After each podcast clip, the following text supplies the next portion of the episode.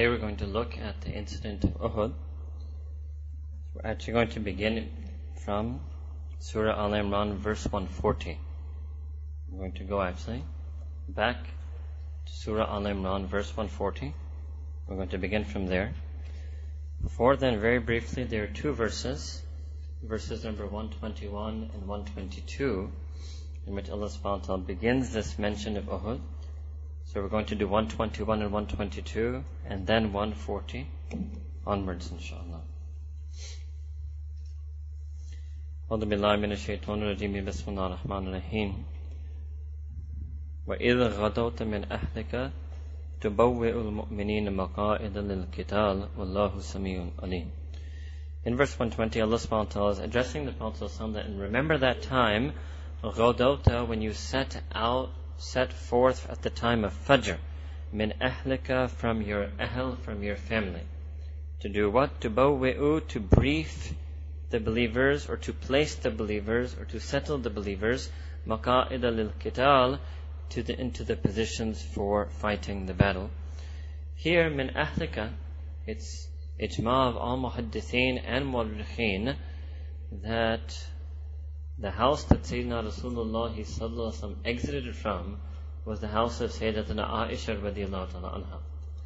So this is also an establishment in Quran al-Kareem that Sayyidatina Aisha radiallahu ta'ala is the Ahl of Sayyidina Rasulullah sallallahu alayhi wa And Ahl actually refers to all of the Ummahat al-Mu'mineen, all of the Azwaj al-Mutahharat, all of the noble wives of Sayyidina Rasulullah sallallahu and all of the progeny of the Prophet as well. Wallahu Samiyun Alim, that indeed Allah subhanahu is all listening and all knowing about everything that you do. It means that Allah subhanahu was extremely aware about the preparations and strategies and what was in the mind of the Prophet concerning this battle of Uhud. Now this I had explained also that there were different views. One view was that it would be better to go, one view was that it would be better to stay in Medina Munawwara and defend Medina Munawwara when that enemy army which is encamped near Uhud, when they decided to attack Medina, better to defend them from Medina Munawwara. This was Sayyidina Rasulullah's own view, and he had seen some dreams. Some of the books of tafsir mentioned that he saw some dreams that suggested as well that this was better. Nonetheless, and there were other Sahaba who also felt that it would be better to stay in Medina Munawwara. As we mentioned before, there was a group of Sahaba who felt it would be better to venture forth, especially those who accepted Islam after Badr, or those who were new Muslims, and that story is going to come later, and did not actually go out in Badr and regretted that decision, so they were very eager to go and march forth and meet the enemy at Uhud. Next and then we mentioned to you that when the Prophet decided to move forth, and there was a person, Abdullah bin Ubay, who was the Imam of the Munafiqun, and it was his view that they shouldn't go forth, they should stay at Medina Munawwara. So initially, and this is, shows you the nifaq. Nifaq means a person who is two-faced. And sometimes they are so two-faced that they can never actually make a single manifest decision. So initially, him and his followers, which number 300, did march out with the Prophet ﷺ. But a particular stage on the way from Medina Munawwara to Uhud, which is a very small journey, those of you who have been there would know that the journey from Medina Munawwar to Uhud, even on foot, is a very small journey. At some point on the way, after taking very small amount of journey, Abdullah ibn Ubay and 300 people total, including him, decided to pull back. So this left 700 believers and 3,000 force according to the scouts of the unbelievers. At this point then, from amongst the 700, there were two groups. So this is what's coming. إِذْ هَمَّتْ طَائِفَتَانِ مِنْكُمْ that from the 700 of you that remained, when there were two groups, and Hamad can mean either they're worried or they're intended. So you can take it in both ways. When they intended, due to their worry now, antafshala, that they should also leave. Right? They intended to leave or to fly. You could also say maybe desert. Who were these two groups? So these two groups were two tribes of the Ansar, the Banu Salama and the Banu Haritha. These were not munafiqun. They just grew a bit hesitant. They got a bit scared now that first we were a thousand against three thousand. And now they're 700 against 3,000. So their resolve was weakened. Their resolve was weakened. So what happened and when their resolve weakened, Wallahu waliyuhuma, then Allah subhanahu wa ta'ala was their protector, but Allah subhanahu wa ta'ala protected them and shored them up and put in their heart a firmness and resolve. So the Banu Salama and the Banu Haritha regained their resolve and they remained in that 700 and they continued the march with the Prophet with absolute, full and firm resolve.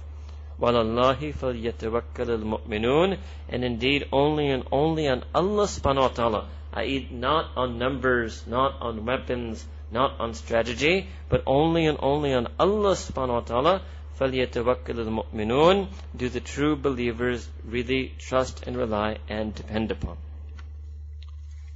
Right, now we're going to move to verse number 140.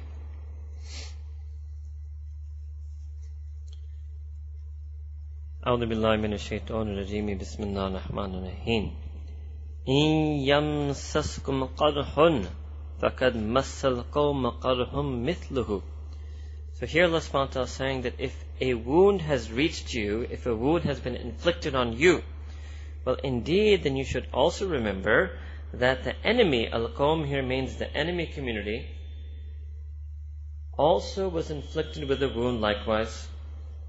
What is this referring to? This is referring to Badr. This is referring to after. This is being revealed after.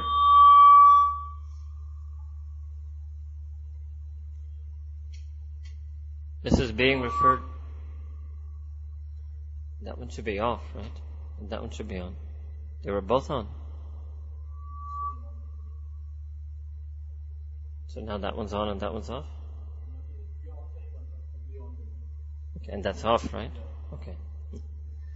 So here Allah subhanahu is referring to the fact that when the Sahaba Ikram had fought the Mushrikeen in Mecca, the Kuffar in Badr, they had been able to slay 70 of the enemy in Badr.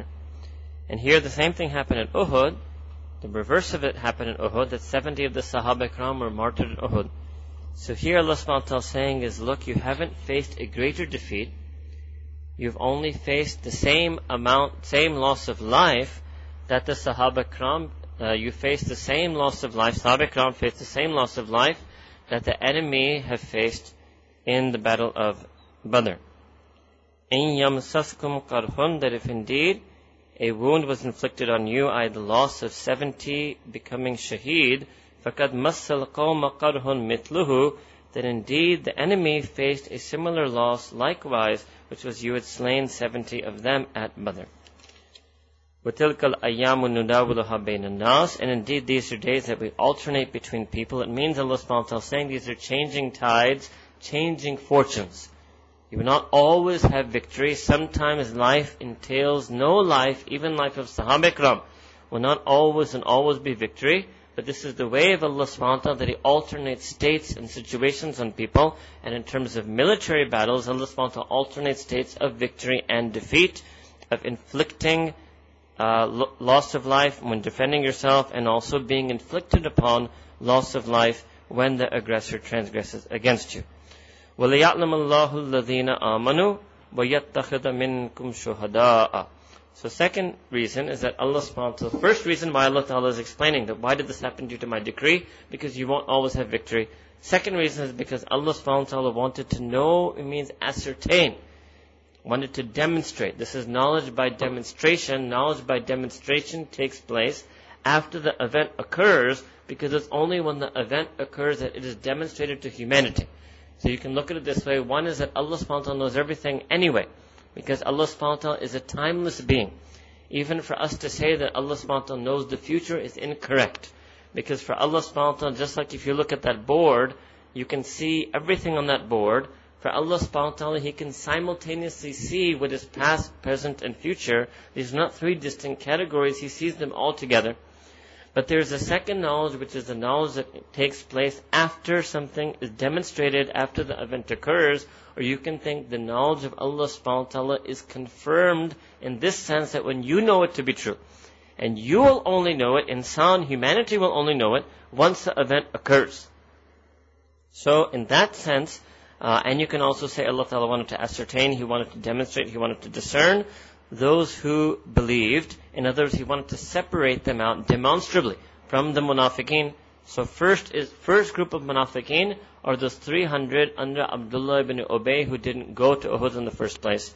Then there's going to be a second group of munafiqeen that's going to come that during the battle of Uhud when the tide turns, when there's sort of pandemonium and chaos, there were some Sahaba mu'mineen who also were a bit unsettled during that pandemonium. That's going to come because I feel that these things aren't, weren't crystal clear, right? So I'm doing this more in detail for you.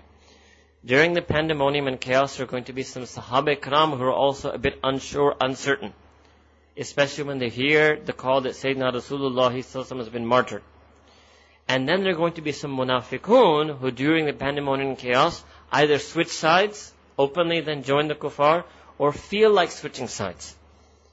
So that's a second way that the munafiqeen are going to be identified during the course of that battle when the tide is going to be turned. So Allah Ta'ala is saying is so second reason, the second hikmah why I decreed this partial defeat or somewhat defeat for you was to be able to identify and ascertain and separate and discern the true believers from the disbelievers.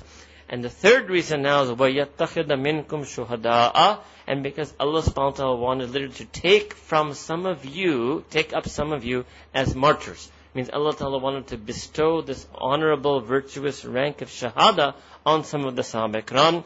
And this is going to come later, but this is a very high rank bestowed by Allah subhanahu wa ta'ala. Wallahu la yuhibbu zalimin, and Allah subhanahu wa ta'ala does not love the unjust wrongdoers. Another reason. Allah subhanahu wa ta'ala is mentioning as the fourth reason. وَلِيُمَحِّسَ اللَّهُ الَّذِينَ آمَنُوا So that Allah subhanahu wa ta'ala may fortify or purify. There are two ways you could translate this. Fortify or purify those who believe. Either way it means that Allah ta'ala would strengthen their iman by means of the struggle, by means of this loss and also strengthen their iman by teaching them this lesson that you must only and only trust Allah subhanahu wa ta'ala and adhere firmly to the command of Sayyidina Rasulullah sallallahu and you should not think of your own strategy that you want to make them flee by dropping their weapons and you want to amass as much as possible the spoils of war and booty.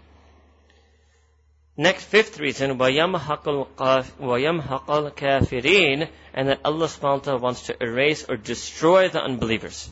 Now what does this mean? This is a foreshadowing of the future, because actually in Uhud the believers weren't destroyed. But this is a foreshadowing of the future that the apparent victory, that what the kuffar felt that they apparently were victorious in Uhud, it emboldened them and it made them come with another army later. And when they come with that other army later, due to their apparently partial victory at Uhud, that is when they will be vanquished entirely and destroyed. So this yamhaq part is going to come later, that the kuffar will be vanquished and destroyed later. So it's a foreshadowing of the future. Then the seventh thing Allah subhanahu wa ta'ala says, Am hasibtum, and did you think, an tadkhulul jannata, that you would able, you would be able to enter Jannah. You would enter Jannah. وَلَمَّا يَعْلَمِ اللَّهُ الَّذِينَ جَاهَدُوا مِنْكُمْ وَيَعْلَمَ الصَّابِرِينَ When Allah Ta'ala had not yet manifested through demonstrable knowledge who are they of the believers who jahadu, who literally struggle, but also means engage in jihad fi sabilillah, minkum from amongst you, wa ya'lam as-sabirin, and that Allah Ta'ala may identify and ascertain those of you who are steadfast and endure. So what this teaches us is that there are two conditions then also to enter Jannah, one is that a person has to make this mujahada, has to make this struggle in the face of aggression and transgression and injustice and fitna. And this is going to be a difficult thing to do. And the opportunity to fight against that aggression and transgression is going to be an imtihan, an ibtila, a test from Allah subhanahu wa ta'ala. And the second thing is that when you begin that fight against aggression, you're going to have to be steadfast and endure. So Allah Ta'ala is also going to see who is firm, who is amongst the sabirin. Next ayah, so this is 143. وَلَقَدْ كُنْتُمْ تَمَنَّوْنَ الْمَوْتَ مِنْ قَبْلِ أَنْ تَلْقَوْهُ That indeed before, so what happened was is number one, this can refer to either those Sahaba Ikram who had not participated in Badr or had not been able to go to Badr, even they had been some at that time, they yearned for battle. So now Allah Ta'ala is telling them that you don't really know what battle was. You yearned for death, but now you've seen the chaos and pandemonium that occurs sometimes on the battlefield. That you yearned for that min qabli an talqahu before you encountered it. Before you encountered the reality of battle and death. Right? So this also shows that people should not try to do jihad in a jazbati way. It's not about emotional rhetoric. It's something that has to be done according to the proper criteria and teachings of Deen of Islam. And it's not supposed to be done out of emotions and jazba. Right? فَقَدْ رَأَيْتُمُوهُ وَأَنْتُمْ تَنْظُرُونَ And now indeed you have seen it. وَأَنْتُمْ تَنْظُرُونَ means it came before your very eyes. You were staring at death. You were facing death with your very eyes. So now this is another hikmah that Allah subhanahu is saying that in Badr, right, 5,000 angels came to help you. So you didn't see what it means. You didn't, weren't tested that way. Now you have seen. And it literally meant, what did it mean by seen? Sahaba Ikram saw their fellow companions being slaughtered. Sahaba Ikram were severely wounded. So at the end of that battle, the, some Sahaba saw their friends shaking on the ground, their friends, you know, shivering on the ground, people who lost limbs, who were paralyzed. They saw the horrors of battle. Alright? This is what Allah subhanahu wa ta'ala is saying. Alright, next ayah is a bit of an interlude, but it has something to do with the Battle of Uhud as well. But this ayah then has been a very famous ayah of Quran al-Karim. وَمَا مُحَمَّدٌ إِلَّا رَسُولٌ That Sayyidina Muhammad ibn Abdullah, Sayyidina Rasulullah sallallahu alaihi wasallam is none other than a prophet. Now this is not in any way diminutive form. This is not in any way lessening the status of the Prophet sallallahu It's actually saying that he is a prophet. But the point is that saying that he's not a God. And the clear point that Allah subhanahu is trying to make here is that he's not undying. Secondly, Allah subhanahu is trying to point out that the deen of Islam will continue. The deen is going to be everlasting, but no prophet has ever been everlasting. قَدْ خَلَتْ مِنْ قَبْلِهِ rusul That indeed many, many anbiya, or you can take the alif lam ultimate istighraq, all of the prophets, prior to him have passed away, have already passed. And he is a prophet. He is Rasul min al Rasul. He is a prophet from amongst the prophets, so he too will pass. So you have to be prepared for that. Now this is ishara number one that I had mentioned to you that when the archers had come down, certain group of, some of those 50 had left their position and come down from that high rise they were guarding that pass and then Sayyidina Khalid ibn Walid anhu, but at that time he was not a believer, led a group of the unbelievers around and they encircled the, right, the mu'mineen, and they attacked and they struck Sayyidina Rasulullah sallallahu And this is incident also when Sayyidina Hamza, one of those 70 Sahaba Ikram who were made shaheed, that includes Sayyidina Hamza radiallahu ta'ala anhu, the great uncle of the Prophet ﷺ, about whom the Prophet ﷺ said in hadith, that he is Asadullahi wa Asadu Rasuli, that he is the beloved of Allah subhanahu wa ta'ala and the beloved of the messenger of Allah subhanahu wa ta'ala. And this is that incident that I told you that Sayyidina Rasulullah's face was injured and blood came out and his teeth were knocked out. And this is mentioned in the books that this happened through stones. Now whether this meant that the Prophet was pelted with stones or somebody struck him with a stone, but you can imagine that being struck with a stone and because of that having your teeth knocked out, this is an extremely painful thing extremely painful thing. You should also know a little bit more about this incident. Sayyidina Musab ibn Umair radiallahu ta'ala anhu. He was originally in perhaps even pre-Islamic times, but this was something that was continued by the Prophet in Islamic times, that there was a flag bearer. So there was the flag of the deen of Islam, which is La ilaha illallah Muhammadur Rasulullah. You can call it the flag or the pennant, right? and that was given in the start of the Battle of Uhud to Sayyidina Musab ibn Umair radiallahu anhu. He was the flag bearer. When Khalid ibn Walid came around, right, so at that time Sayyidina Musab ibn Umair defended Sayyidina Rasulullah from the attacks, and he was made shaheed, in other words, he offered his life defending the Prophet sallallahu. What happened was is that when the kuffar were attacking in the in for them also, right? Actually, it turns out that there, it wasn't a deliberate lie in terms of, you know, the hue and cry of battle and the tumult of battle when they were attacking and they saw somebody fall. It was actually Sayyidina Musab ibn Umair who had moved to d- receive that blow. What that blow was a sword or whether it was an arrow is unclear, but when they saw somebody fall, in the way that a person who has been struck and been killed and has died falls. So that's when they raised up, raised up the slogan that they've killed Sayyidina Rasulullah sallallahu alaihi. But actually they had killed Sayyidina Musab ibn Umair radiallahu ta'ala anhu. Now when that slogan was announced, as I told you, there was a lot of confusion, pandemonium. There was already confusion because the army had come around from behind, so already Sahaba Ikram were milling around. Then when this call arose, then there was a lot of confusion. As I mentioned to you again, some munafiqun who had gone, didn't stay back with those 300, actually went all the way. They switched sides at this moment. Then there were some Sahaba Ikram who, due to the pandemonium and hearing that Sayyidina Rasulullah had been slaughtered and believing that, uh, had been slain and believing that, so they thought then the battle is over because for them, they thought that this was a sign of defeat. And that's understandable, right? If you're a believer and you go into battle and then you hear that your prophet is killed, so you're going to think that now this is defeat now, right? Now it's the time to retreat. So they weren't fleeing out of cowardice, they were fleeing because they were making a tactical defeat because they felt that if Sayyidina Rasulullah has been slain, that this is not the time to press onward. This was their view. And it's an emotional feeling, right? And it happens in many battles in this world that when the general is killed, and that is why all in those type of battles that used to happen person to person, they would try to slay the general, to demoralize the troops. So that happened with Sabek Ahmed. This, so the uh, point is to tell you that there were two types of people. One were the munafiqeen, right?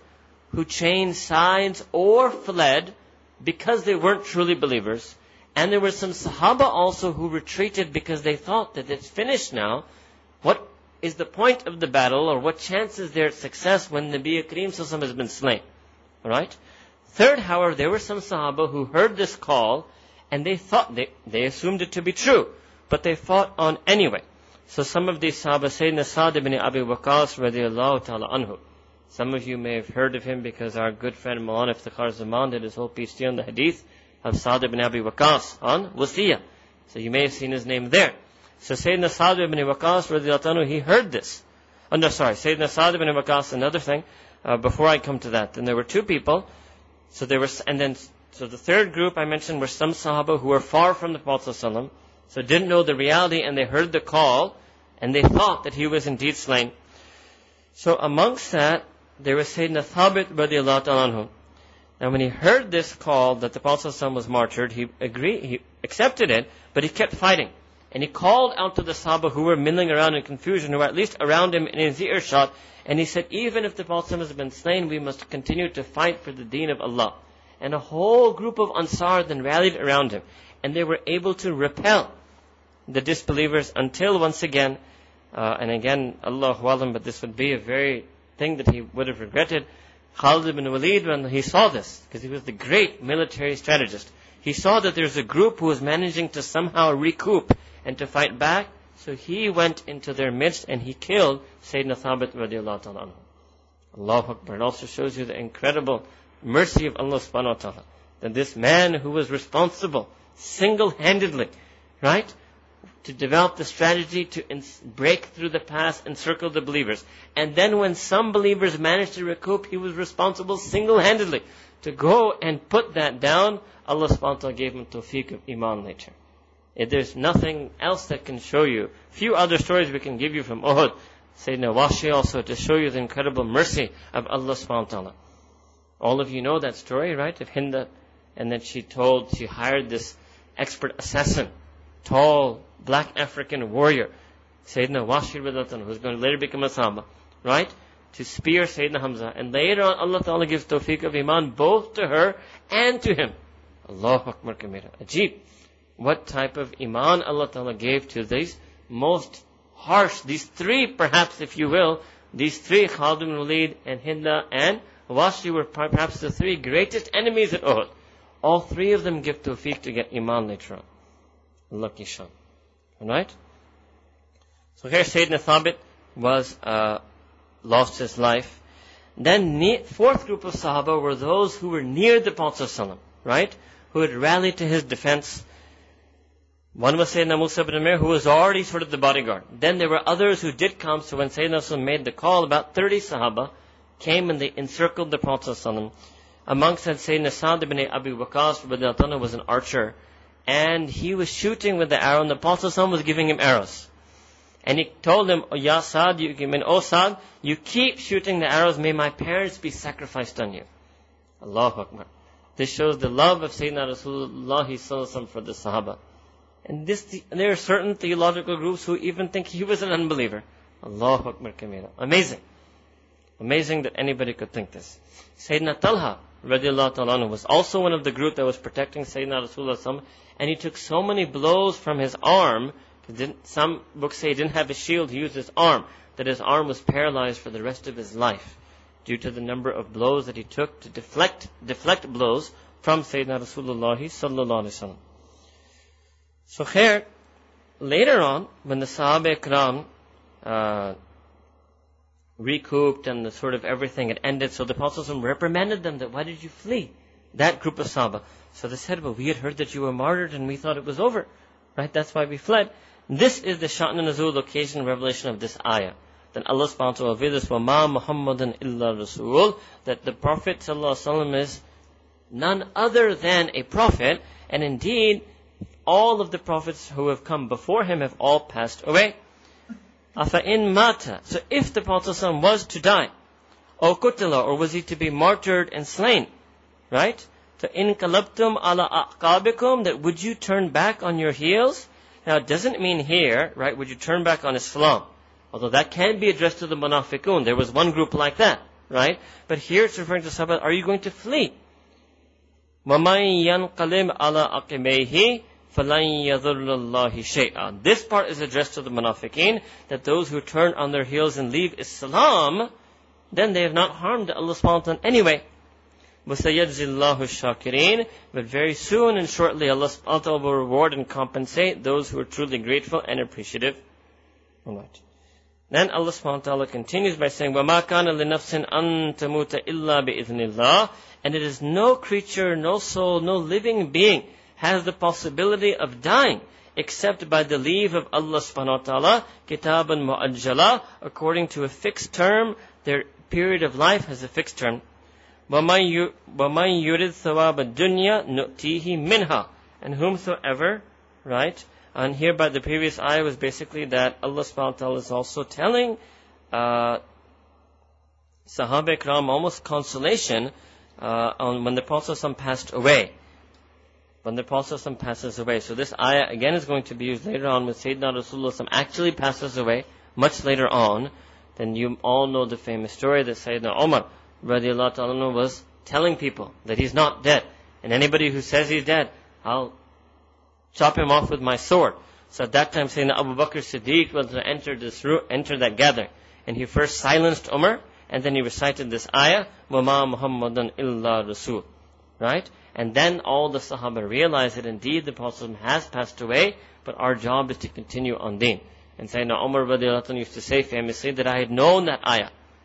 And he must have known it very well at the time of Uhud. But he says, when I heard it from Sayyidina Abu Bakr Siddiq, I felt as if I had really heard the import of the meaning of that ayah struck my heart for the very first time in my life. So this part of the ayah, وَمَا كَانَ لِنَفْسٍ Allah subhanahu wa ta'ala is also consoling Sahaba Ikram when that moment is going to come when the Prophet passes away, that nobody will pass away, including the Prophet except due to the leave and will and wish and decree of Allah subhanahu wa ta'ala.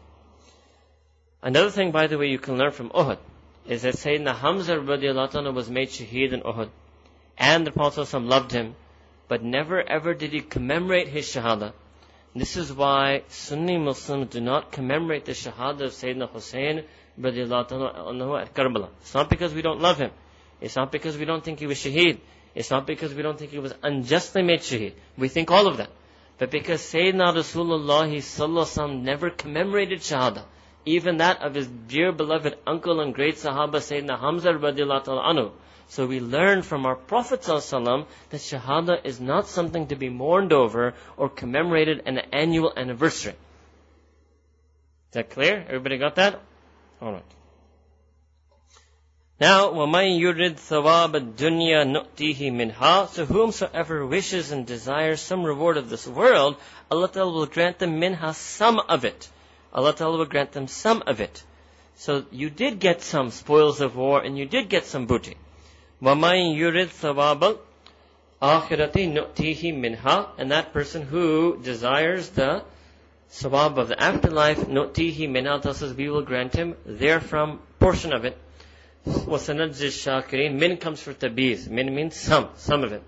وَسَنَجِّ الشَّاكِرِينَ And indeed we will shortly and soon recompense those who are truly appreciative and grateful. Alright. Next ayah, this is verse number 146. وَكَأَيٍّ مِّن نَبِيٍّ قَاتَلَ مَعَهُ رِبِّيُّونَ كَثِيرٌ And indeed, throughout history, how many indeed have there been from amongst the prophets, qatala, who have fought against aggression and against fitna to establish haqq and deen and itminan and aman on earth? Ma'ahu, and with each and every one of those prophets, Ribbiyun were devoted men of Allah subhanahu wa ta'ala, kathir in a great number. So this is referring, telling the Prophet ﷺ and Sahaba Ikram that this is the history of humanity, that prophets and their companions repelled transgression and aggression. And Allah Ta'ala is using a beautiful word to describe the Sahaba of previous prophets, and therefore would certainly apply to the Sahaba of the best prophet, and that is Ribbiyun, which means again, Allah Allah. And in English you can translate men devoted to Allah subhanahu wa ta'ala. Fama wahanu. And never ever did they grow faint or falter or go weak or have lose courage. Lima asabahum on account of whatever may have befallen them in terms of adversity or hardship or setbacks fi sabilillah in the path of Allah subhanahu wa ta'ala. So here again Allah showing up the Sahaba that you should not become weak and falter in courage due to any setback that has befallen you on Uhud. وَمَا ضَعَفُوا and never did they weaken. وَمَسْتَكَانُوا and never did they yield, never did they view themselves as helpless. Wallahu yuhibbus sabirin. And indeed, Allah subhanahu wa ta'ala loves those who are steadfast and endure. In other words, come back again to fight aggression, even if they suffered a momentary defeat. وما كان قولهم إلا أن قالوا ربنا اغفر لنا ذنوبنا وإسرافنا في أمرنا وثبت أقدامنا وانصرنا على القوم الكافرين now this is amazing that those Ribbiyun, those great Sahaba who fought with those great prophets of the past, they would not say anything. There was no other statement in their heart or on their lips except that they would say, Rabbana, O our Rabb. What would they say? Rabbana, lana, O our Rabb, forgive us. This is an ishara that even when you're doing good deeds, and when you're striving to keep yourself firm on that sabr, when you're doing something good and you want to be steadfast and endure, you make istighfar. And istighfar is over past sins, but istighfar can also be over deficiencies in our good deeds, and istighfar can even be deficiency in the current good deed that I'm doing.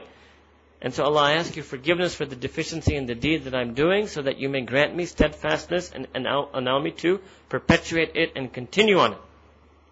But israfana and our excesses, fi amrana in our own matters, wa thabbit akdamana and literally make firm our feet, strengthen our resolve, وَانْصُرْنَا لَقَوْمَ الْكَافِرِينَ And make, grant us help and make us victorious against the communities of unbelievers.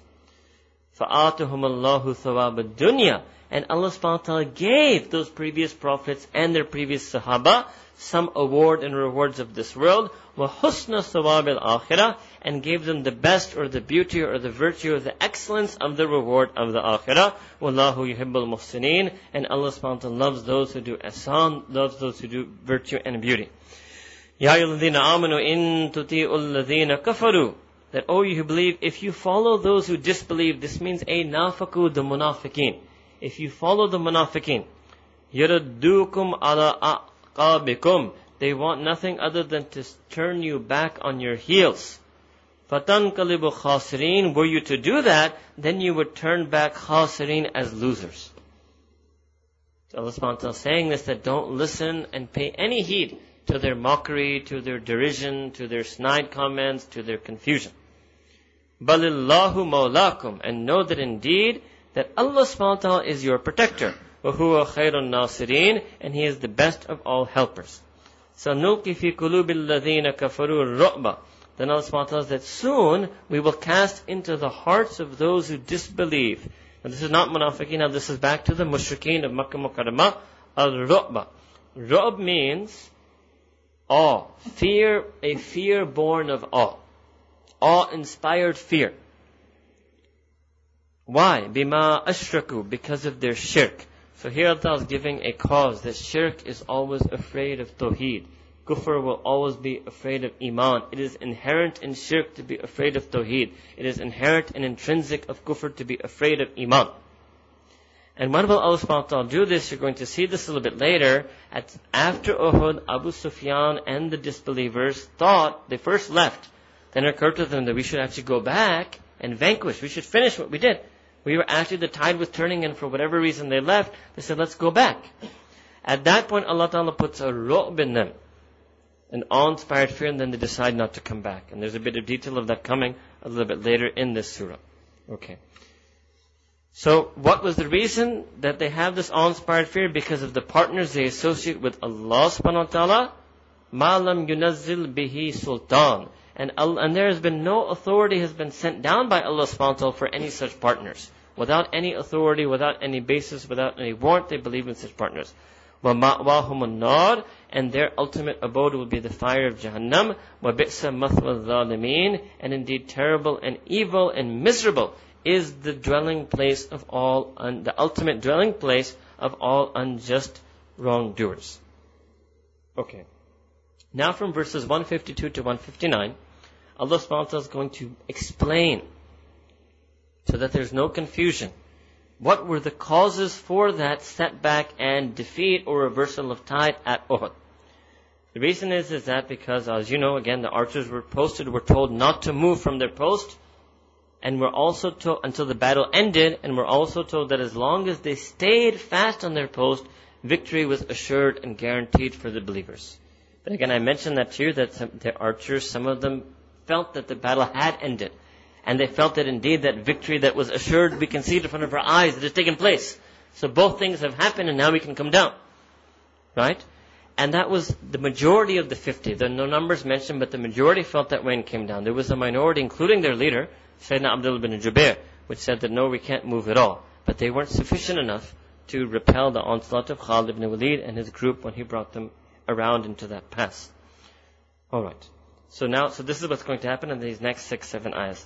وَلَقَدْ صَدَقَكُمُ اللَّهُ وَعْدَهُ And indeed, Allah subhanahu wa ta'ala truly fulfilled His promise and pledged to you that you would be victorious. This is referring to the initial stages of Uhud. In the initial stage, when the archers stayed where they were supposed to be. This is the initial stages of Uhud. Ittahassunahum. And literally means you cut them down like blades of grass. You cut them down like the farmer would cut down blades of grass or the way the farmer reaps his harvest. So they may have translated for you, finished them off, or you destroyed them when you were cutting them down. Bi'idhnihi, and you were doing it, remember, not due to your might or power or ability or strategy, you were doing it bi'idhnihi, with the leave and permission and will of Allah subhanahu wa ta'ala. Hatta, and this lasted until idha wan fashiltum. Right, and this means that you weakened.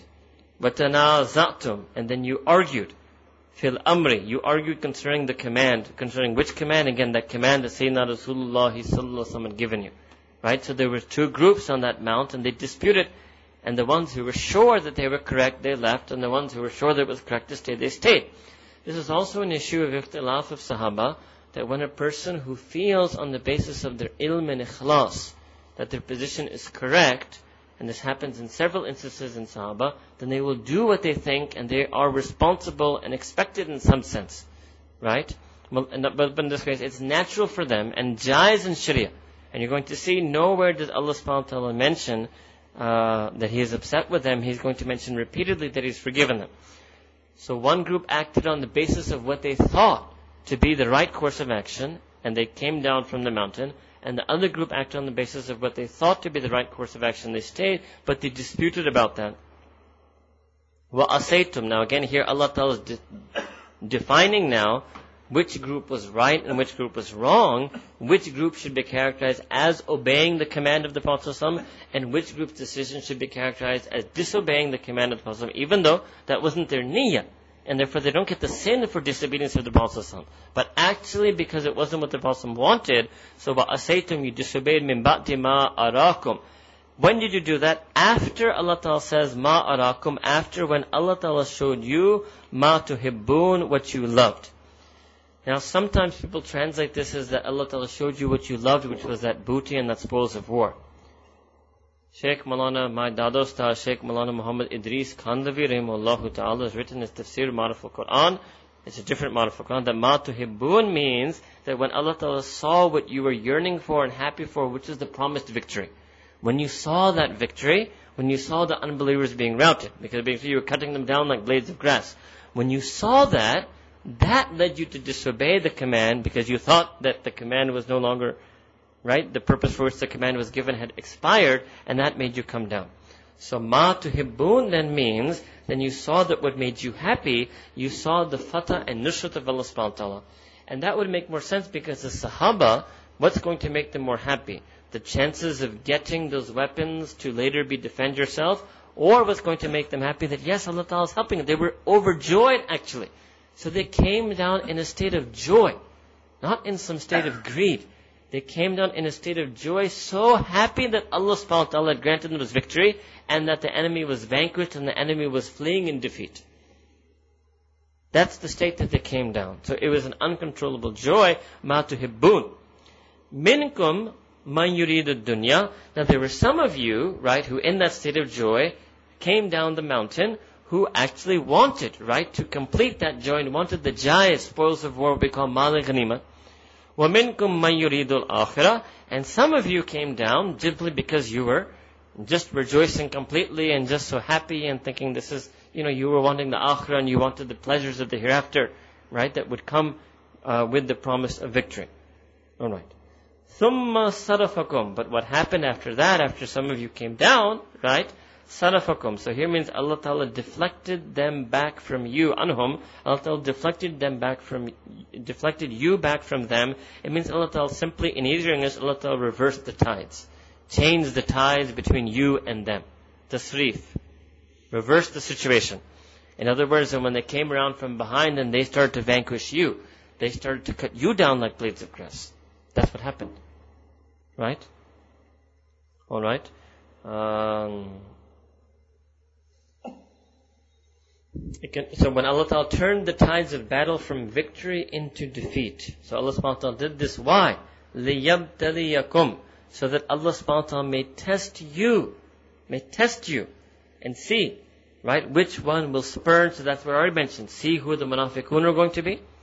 And also within the believers, test those who were so strong, like Sayyidina Thabit, that we'll fight anyway. And those who had a misunderstanding that if the Prophet is slain, that means we should flee. So those Sahaba who were retreating or fleeing, they weren't doing it out of nifaq. There was a group of munafiqun who fled out of their nifaq, and there were some Sahaba who also retreated and fled because they thought, well, the Prophet was slain. And there were some Sahaba who thought the Prophet was slain but were fighting anyway, and then there were some Sahaba who were close to the Prophet who knew he hadn't been slain. Right? So it's very confusing to keep track of the four groups and whom Allah subhanahu wa ta'ala is talking about at which time. Alright? Okay. So this is what Allah subhanahu wa ta'ala wants to test. وَلَقَدْ أَفَا أَنْكُمْ But immediately Allah Ta'ala says, right? As quickly as the result of the test was out, as quickly Allah Ta'ala said. It was just a mock trial. I've forgiven you. وَلَقَدْ أَفَا أَنْكُمْ This was a mock trial just to train you in your ability. Right? Like sometimes in law school they have mocks, and the team that loses the case, they don't actually lose the case because it wasn't a real case. But the act of putting them into that position was to train them and make them better lawyers. So here Allah subhanahu wa ta'ala, that's when it comes to purify you or to strengthen and fortify your iman, to make you even more firm and steadfast. وَلَقَدْ أَفَاكُمْ And indeed, certainly, undoubtedly, completely, absolutely, afa ankum, Allah Ta'ala has forgiven each and every one of you. So this means number one, those archers, so this is now, sometimes the groups submerge. This means number one, those archers who left the post, and number two, those Sahaba who milled about in some confusion and even re- started to retreat because they thought Sayyidina Rasulullah had been slain. It means both of those groups. Wallahu dhu fadlin alal mu'mineen. And Allah subhanahu wa ta'ala is a being who sends incredible grace and bounty alal mu'mineen on His believers. And this is part of His fazl that He's forgiving you. This is the ishara. And this forgiveness is completely out of the fazl of Allah subhanahu wa ta'ala. That you made a mistake. But even then Allah subhanahu wa ta'ala is forgiving you. Alright. إِذْ تُسْئِدُونَ That when you were going away, now this is specifically now about them who were pulling back. And some Tafsir even say that this has been all, this is all one group now. Because even the archers when they came down and the tide turned, now they also start milling around. So you can't really talk about separate groups now. So just generally those Sahaba Ikram who due to the pandemonium and chaos were milling around and they fled due to fear, right? Some of them were going away or fleeing, right? Retreating right? Due to the pandemonium. وَلَا تَلْغُونَ عَلَى أَحَدٍ such that you were not even turning to notice any single one. With complete pandemonium. And then that was in the situation where Rasulu yad'ukum fi ukhrakum. And the Nabi Kareem was calling you from behind you. Right? So Sayyidina Rasulullah was calling you from behind you. That was the call he made. Ilayya ibadullah. He said, to me, to me, O servants of Allah. But some of them, it's not like no Sahaba heard this and didn't go. But there may have been some who didn't hear because they didn't physically hear. They were out of earshot. And there may have been some who were so lost in the pandemonium that they didn't, they may have physically listened, but they didn't hear, right? They were oblivious. There's no way any Sahaba heard this and didn't go. That has to be clear. Alright? Okay, now when that happened, فَأَثَابَكُمْ غَمًّا بِغَمٍّ So Allah subhanahu wa ta'ala awarded you and sent upon you غَمًّا بِغَمٍّ a sorrow upon sorrow, a grief upon grief. Okay, what does that mean? Some take this ba to mean ba of iwas means a grief for a grief. Those who take it to mean that Allah Ta'ala sent upon you, Sahaba, a grief in exchange for a grief, can offer two meanings of this. Number one, that Allah Ta'ala gave upon you, sent upon you the grief of being attacked, because when they were milling about is when they were attacked and martyred, right? And injured also, some of them seriously in exchange for the grief that you gave the Prophet ﷺ by not following the command and coming down and leaving your post. Second meaning that they say is that you were given the grief of suffering the reverse of the tide due to the grief that you felt when you heard the rumor that the Prophet had been martyred.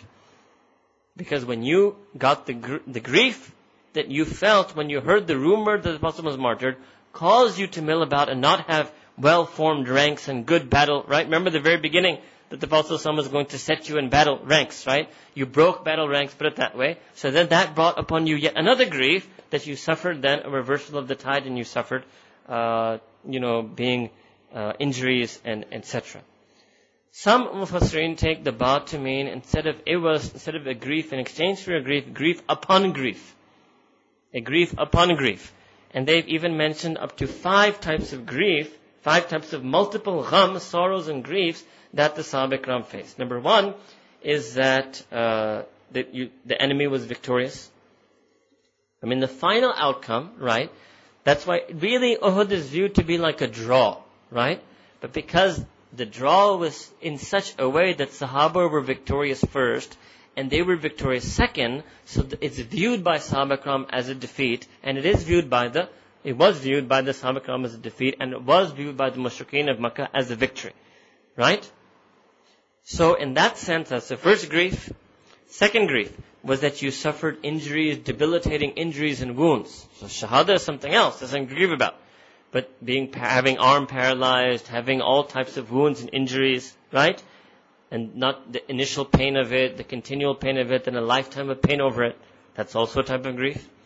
Third grief, that Sayyidina Rasulullah sallallahu was injured. That's a grief upon grief for you. That your beloved Nabi Kareem sallallahu was injured. That was a great sorrow to the, to the Sahaba Number four, that for some of them had this gham, this grief that they thought the Prophet was martyred, however long that lasts, but that was a terrible grief. That was the most painful grief that anybody could inflict on their hearts. So that can also be viewed as the grief upon grief, right? I mean, any of these five, which one you want to view the one that came upon the other, that's sort of left open, right?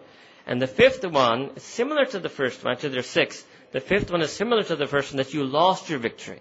And there's one in grief is the fact that the, over the second half of the battle that they were victorious, and another grief is that you lost your victory.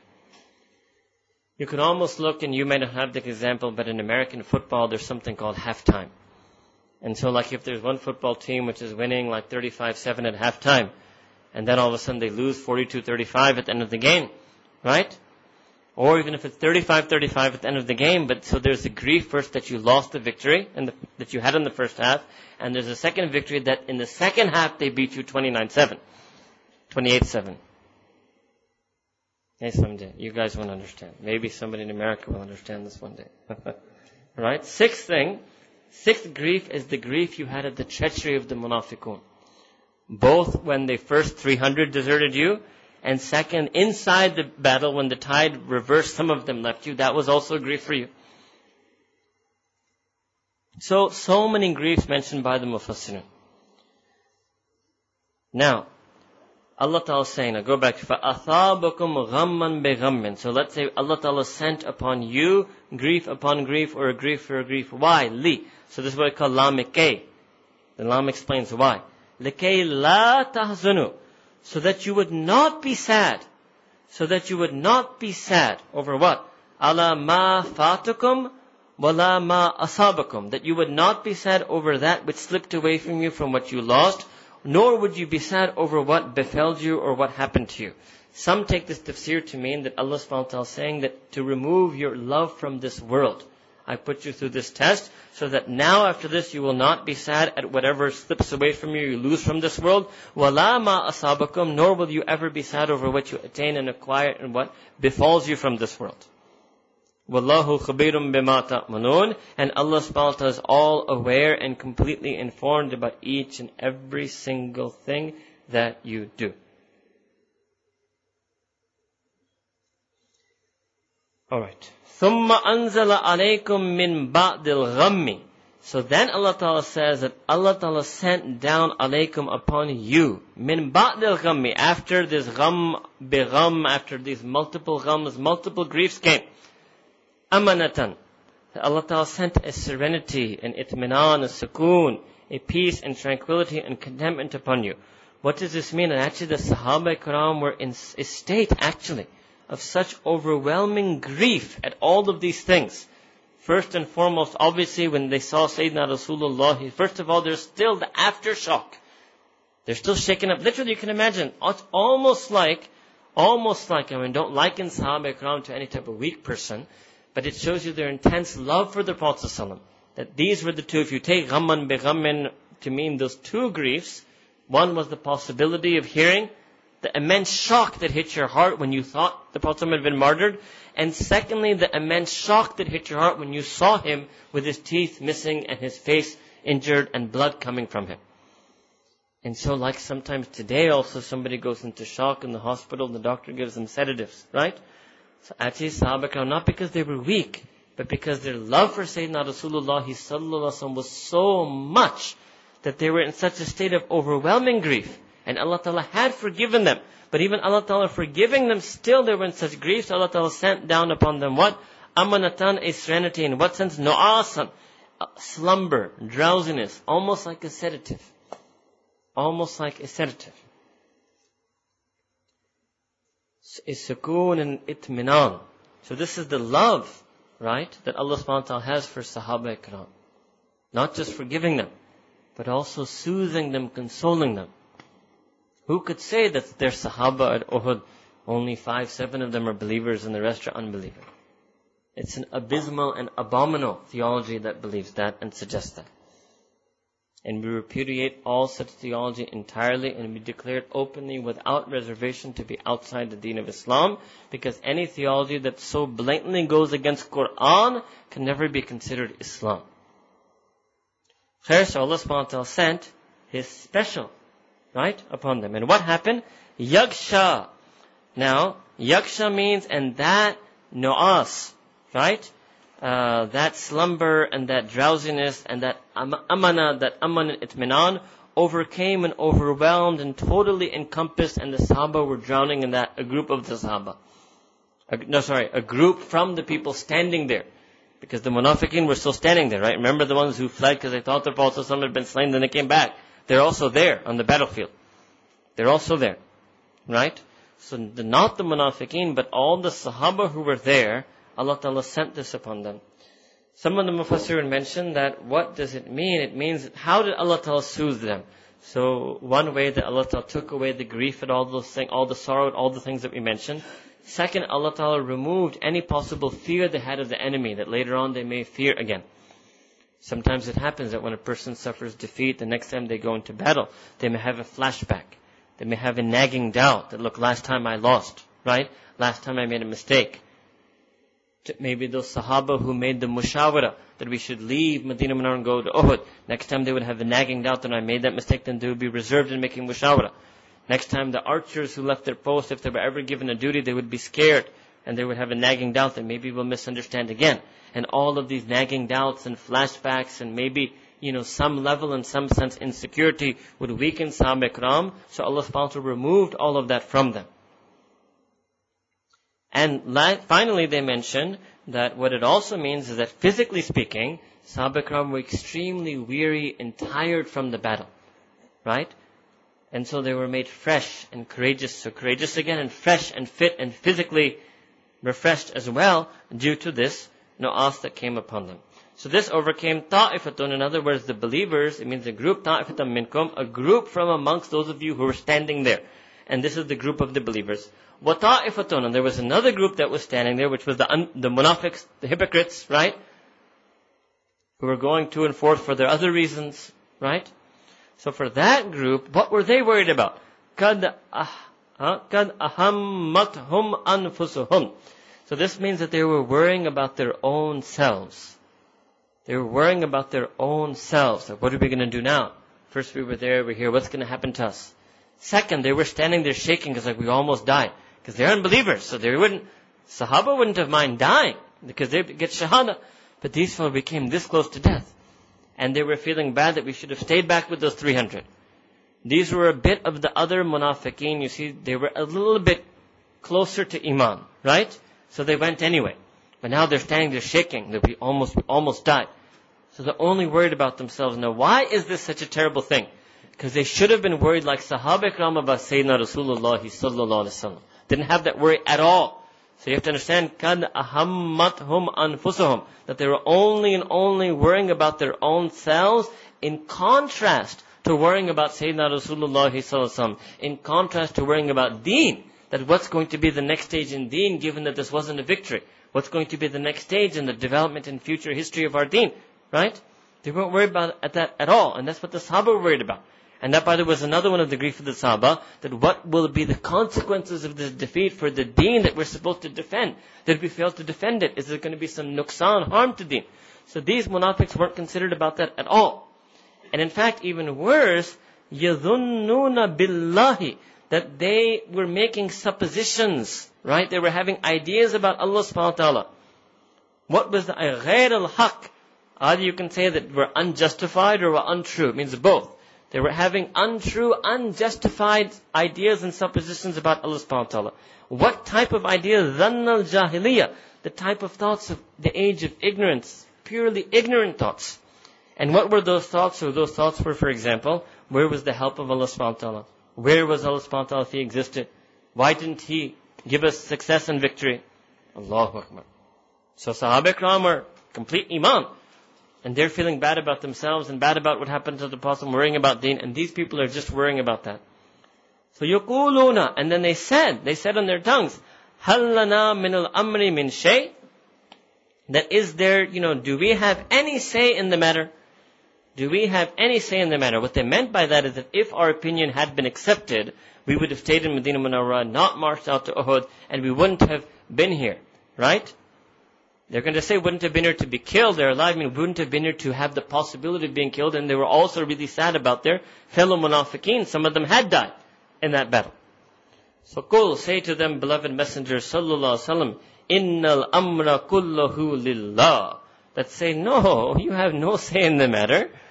You have no say in any matter know that indeed the matter and all matters, this matter in its entirety belongs exclusively to Allah subhanahu wa ta'ala, as do all matters and affairs.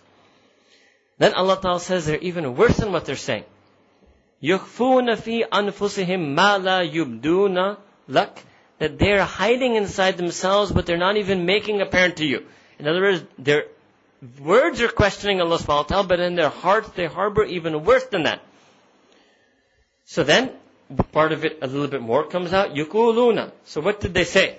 لَوْ كَانَ لَنَا مِنَ الْأَمْرِ They shoot back. Well, if there had been any, had we had any say, لَوْ كَانَ لَنَا مِنَ الْأَمْرِ شَيْءٌ If we had any, you should imagine Nabi Kareem Sallallahu saying like this, إِنَّ الْأَمْرَ كُلَّهُ لِلَّهِ These words should be enough to silence a person. But that's going to silence a person who has some iman in their heart. So they shoot back, as we would say. Uh, undeterred. They shoot back and what do they say? لَوْ كَانَ لَنَا مِنَ الْأَمْرِ شَيْءٌ That had we had any say in the matter, مَا قُتِلْنَا هَاهُنَا We would not have been killed over here. Means we, our whole group of munafiqeen, of which some actually died, and the rest of us, we were attacked and risked, were in, the, in danger of being killed. In other words, it was up to us. If we had had any say, if anybody had paid any heed to us, then we would have stayed in Medina Munawwarah. Kul, so Allah Ta'ala says, reply right back to them. Kul means, and reply to them, my beloved messenger sallallahu lo kuntum fi biyutikum. If you had stayed back, know that if indeed you had been in your homes, and you had stayed back, لَبَرَزَ الَّذِينَ كُتِبَ عَلَيْهُمُ الْقَتْلُ إِلَى مَضَاجِئِهِمْ that those of you for whom kutiba alayhim al-qatl, those whom were destined to be killed, on whose moments of death had reached their prescribed time, they would have even labaraza, they would even have walked out, come forth apparently openly ila madajihim to their final resting places, i.e. to the places where death had met them. They would have come walking out to Uhud to meet their death. There would have been no way. There is no escaping death when the prescribed term and time of death comes on a person. وَلِيَبْتَلِيَ And all of this was done so that Allah subhanahu wa ta'ala وَلِيَبْتَلِيَ اللَّهُ مَا فِي صُدُورِكُمْ So Allah subhanahu wa ta'ala may test what is in your hearts and breasts. وَلِيُمَحِّسَ مَا فِي قُلُوبِكُمْ So I told you to purify or fortify what lies in your heart. So your iman is in your qalb, your sabr is in your qalb, qalb. Your ability to be steadfast and endure is all to do with the qalb. Your ability to jihad lies in your qalb. All of these things are in your qalb and Allah subhanahu wa ta'ala wanted to fortify and strengthen what is in your qalb. So again, those of you who do dhikr qalbi, you can see over and over in Quran, Allah subhanahu wa ta'ala is mentioning that these imani sifat, these feelings of it have to, all to do with the qalb. All to do with the qalb. Wallahu alimum bidat sudur and Allah subhanahu wa ta'ala is all knowing in everything that is in the breasts and the chests and the hearts of people. Innal zina minkum. Okay, now this is referring to those of you who turned back. Those of you who turned away. Right? Yawm al jama'an, when the two great masses, the two armies met. Innamasta, okay now who is this? Now this is not the munafiqeen now. This is referring to those sahaba who turned away when there was that pandemonium. And second, it's also referring to those archers who turned away from their post. Right? So Allah Ta'ala is telling them, إِنَّمَا اسْتَزَلَّهُمُ الشَّيْطَانِ That they only and only, those of you studying Nahu, إِنَّمَا إِسْكَلَمَةُ الْحَسْرِ They only and only did this for two reasons. Number one, so for the group that was fleeing during pandemonium, they did it because shaitan made them slip. This was a trick of shaitan to have this false cry of the martyrdom of the Prophet come out. So as far as that group who turned away because they were pandemonium, that was due to a slip of shaitan. And the second group, بِبَعْضٍ ma kasabu, and for the archers, that was because of something what they did. Now here Allah Ta'ala said, بِمَا kasabu. Kasb, Allah Ta'ala doesn't say because of they sinned. Allah Ta'ala doesn't use the word sin, ism or dhan. Just kasb because of what they did. بِبَعْضٍ because of one particular thing that they did. Ba'd sometimes come for some, and sometimes it comes for one. Because of one particular thing they did, and what was that? Just because they left their post, and they didn't stay there till the end, as is what Nabi Karim Sallallahu actually originally intended. Alright? That's it. That's why it happened. وَلَقَدْ أَفَى anum. Again Allah Ta'ala says, and know certainly without any doubt Allah Ta'ala has pardoned and forgiven all of them. Inna Allah ghafurun halim. Indeed Allah subhanahu wa is all forgiving, all forbearing. Now, Allah subhanahu is going to mention another thing that there were some Sahaba who were feeling sad, right? Feeling sad about their companions who were wounded. And there were some Sahaba also, on the one hand, they were happy that their companions got Shahada, but you know, there's a feeling that one is that you got Shahada, and one is you got Shahada due to a mistake of mine. There's a bit difference in that, right? So if you're one of the archers who left the mount, one is that Shahada was going to come anyway, and one is that maybe it's due to a mistake of mine. So even if you got a good thing, but they're still feeling bad about that mistake, right? Okay. So Allah Ta'ala is addressing them, Ya ayyuhalladhina amanu, O you believe, La takunu kalladhina kafaru, do not be like those who disbelieve, specifically again the munafiqeen. Now what were happening, the munafiqeen were feeling extremely sad about their fellow munafiqeen who were killed, right? They were feeling extremely sad about that. And it may even have been out of human compassion. Can accept that, right? But it also shows in Ishara that human compassion should not stop a person from the command of Allah subhanahu wa ta'ala. It's a very important teaching.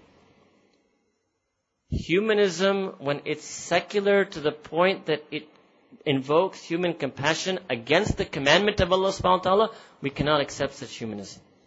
Quranic humanism is that humanism that teaches us to be compassionate, but still prefer and accept the command of Allah subhanahu wa ta'ala. Alright? So don't be like those munafiqun. وَقَالُوا So what is it? And they say لِإِخْوَانِهِمْ And they say to their brethren.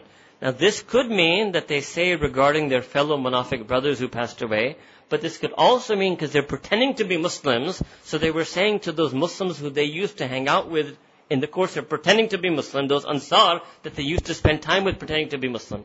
Right? And that's sort of the poison. So what would they say?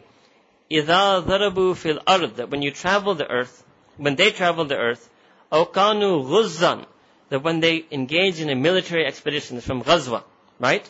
Lo kanu indana, if only they had been with us, ma matu, they would not have died. In other words, who are these munafiqeen? These are the 300 who stayed back in Medina. And they're feeling bad about their fellow brethren, but they're saying, fellow munafiqeen, but they're saying it sometimes to also the Ansar, that if they hadn't gone means if you hadn't gone out, traveled on earth, and you hadn't engaged in that military expedition, then you would have been with us. You would have still been alive, right? Ma matu, and they wouldn't have died. Wa ma they wouldn't have been slain. So Allah subhanahu wa ta'ala says that this happened. Why did all this happen? Again Allah is saying, Li, lamike, all of this happened so that yaj dhalika hasratan fi Allah ta'ala did this to make it a remorse in their hearts. And they're feeling the hasrat that, oh, we wish our compatriots didn't go. Allah Ta'ala did this also. All of this also took place. So that the munafiqeen would feel this hasrat in their hearts at those of the fellow munafiqeen who were slain on the fields of Uhud. Alright. Wallahu yuhyi wa yumit. And Allah subhanahu wa ta'ala is that being who brings to life and brings and causes to de- causes death. Wallahu bima ta'maluna basir. And Allah subhanahu wa ta'ala is extremely aware and extremely per- perceives in entirety every single thing that you do. وَلَئِن كُتِلْتُمْ فِي سَبِيلِ اللَّهِ And if you were to be slain in the path of Allah subhanahu wa ta'ala, or muttum, or if you were to die otherwise, through some other cause. Well, no, لَمَغْفِرَةٌ مِّنَ اللَّهِ وَرَحْمَةٌ خَيْرٌ مِّمَّا يَجْمَعُونَ That the forgiveness from Allah subhanahu wa ta'ala and the mercy of Allah subhanahu wa ta'ala is better than all of those things that you would gather and collect and amass. It means that yajma'un, that if they had lived, so you're having remorse over them, right? If they had lived, what would they have lived for? Some more laughs, some more earnings, some more days on this earth, amassing some more wealth? Well then, if a person is slain in the path of Allah subhanahu wa ta'ala or dies on iman, their forgiveness they get from Allah subhanahu wa ta'ala and the mercy of Allah subhanahu wa ta'ala is better than whatever they could have gotten if they had lived for a few more days. Alright? It means mimma yajma'una min ad-dunya.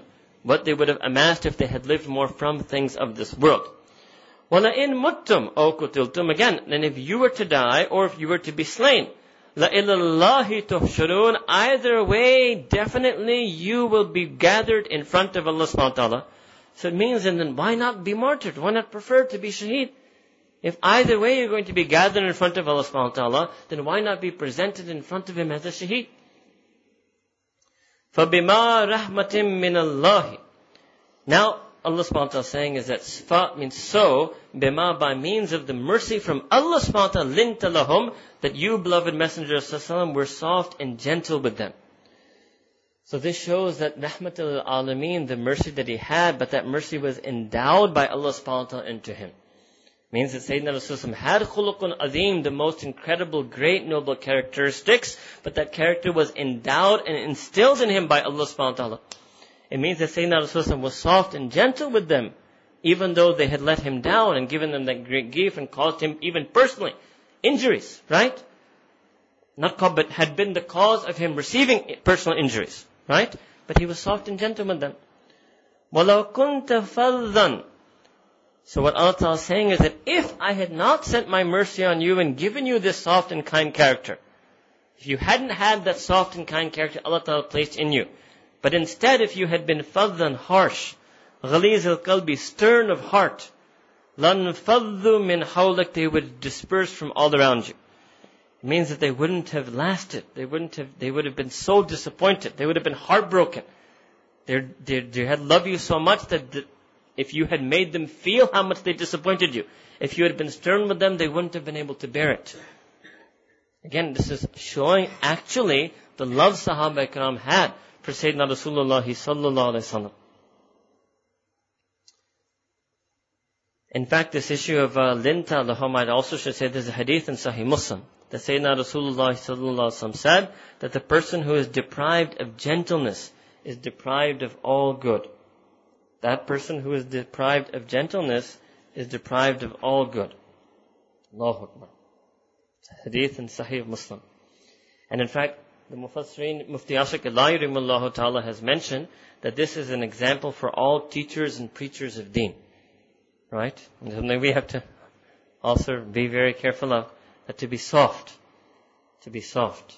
Right? And it's unfortunate that sometimes, even maybe myself and maybe others, sometimes, uh, दांत टिपक के भी अपना एक फायदा है वैसे right but उसकी एक अपनी एक जगह होती है right and the usul that the Mashaykh have written about that as well is that when you scold and reprimand it should never be due to anger in your heart it's actually your gentleness and love in your heart that makes you outwardly appear to be angry but sometimes people are angry and do things out of anger or speak in a harsh tone, and obviously that turns people off from the deen. That will make people disperse from the deen. Right? I'm not in any way trying to certify the negative stereotype that this upper English class educated elite tries to have that all Maulvis sakhte. It's not true at all. And in fact, alhamdulillah, those of our women who are studying in Zainab Academy, not just me, but we have other male ulama, asatiza who teach them. And I would tell any of them listening today that they are not exceptions, they are accurate representatives of the vast majority of ulama in the madrasas in the system. And you should know that. And therefore you know that the vast majority of them are actually indeed wise and learned and soft and compassionate. And that's one of the barakas, alhamdulillah, Allah Ta'ala has given us in this place, that we are able to introduce a class of people who hitherto was only knew the negative stereotypes that are floated about ulama to actually bring them into a live interaction of learning and spiritual training with real ulama so they can see actually who the ulama of this ummah are. Right?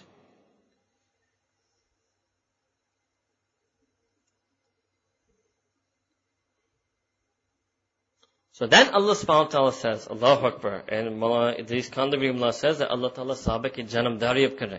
It's not enough that you're soft to them. Allah ta'ala says, fa'fu anhum. Meri taraf ko maaf bhi. Allahu Akbar. What does that mean? It was an ashad that Sayyidina Rasulullah outwardly was being gentle to them. And inside was also fine with them, but was a little bit upset with them. And why did they do this? So Allah subhanahu wa ta'ala is saying, fa'fu anhum and pardon them and forgiven them, as Allah ta'ala has in fact, wastaghfir lahum and seek my forgiveness for them. Allahu Akbar. These are Sahaba, Shan Sahaba. Hmm? It's screaming at you from Quran al-Kareem. Allahu Akbar. Radiyallahu ta'ala anhum ajma'in. Wastaghfir lahum and seek Allah Ta'ala's forgiveness for them. Washawirhum and continue to consult them. And continue to consult them. Alright. Fil amri in, in the matter, in the affair, in the affairs that may happen and occur to you. Fa'idha azamta. And oh my beloved Messenger when you have made a decision, and you've made a firm resolve, فَتَوَكَّلْ عَلَى اللَّهِ Then you should not go back on the decision. Don't second guess yourself and trust and depend on Allah subhanahu wa ta'ala. Second thing, also Allah ta'ala is making an ishara that when you make a decision after mushawara, you're not depending on the mushawara to be good. Even then, if you have the most wonderful mushawara, still the tawakkul is on Allah subhanahu wa ta'ala. Even if you have the most wonderful amir, still the tawakkul is on Allah subhanahu wa ta'ala. It's not due to the skill of the shura or the skill of the amir. Success will be given only and only from Allah subhanahu wa ta'ala. Inna Allah yuhibbul mutawakkilin. Indeed, Allah subhanahu wa ta'ala loves dearly the people of tawakkul, the people who constantly, always Again, mutawakkilin is ism file, siga shiba, it comes from mudawamat and istimrad. Indeed, Allah subhanahu wa ta'ala loves those who always and in every matter depend and rely and turn to Him exclusively. That's the proper translation. Indeed, Allah subhanahu wa ta'ala loves those who always and in every matter rely and depend upon Him exclusively. اللَّهُ فَلَا غَالِبَ لَكُمْ That know that indeed if Allah subhanahu wa ta'ala helps you, there is no being, there is nothing that can triumph over you. Nothing that can triumph over you. So here Allah subhanahu wa ta'ala is referring to the first half of the battle. That you saw that. When Allah Ta'ala's nusr came to you, and the nusr came as long as you remain closely adhered to the command of Sayyidina Rasulullah a nusr came to you that no force, even though there were 3,000 and you were 700, they couldn't come ghalib on you. Right?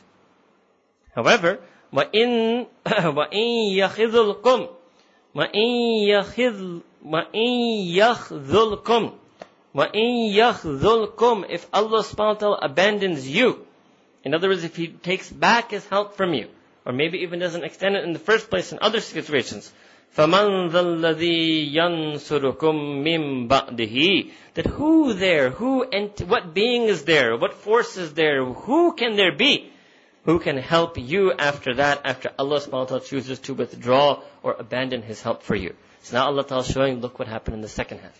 So teaching them that level of tawakkul. Teaching them that level of tawakkul. Right? This is also ta'ala fortifying their iman. Making them have even more and more tawakkul by going through this experience. And that's why Allah Ta'ala tells them again, وَعَلَى اللَّهِ فَلْيَتَوَكَّلِ الْمُؤْمِنُونَ And indeed, only and only on Allah subhanahu wa ta'ala Thus do the believers depend entirely on each and every one of their matters. Okay, next ayah 161.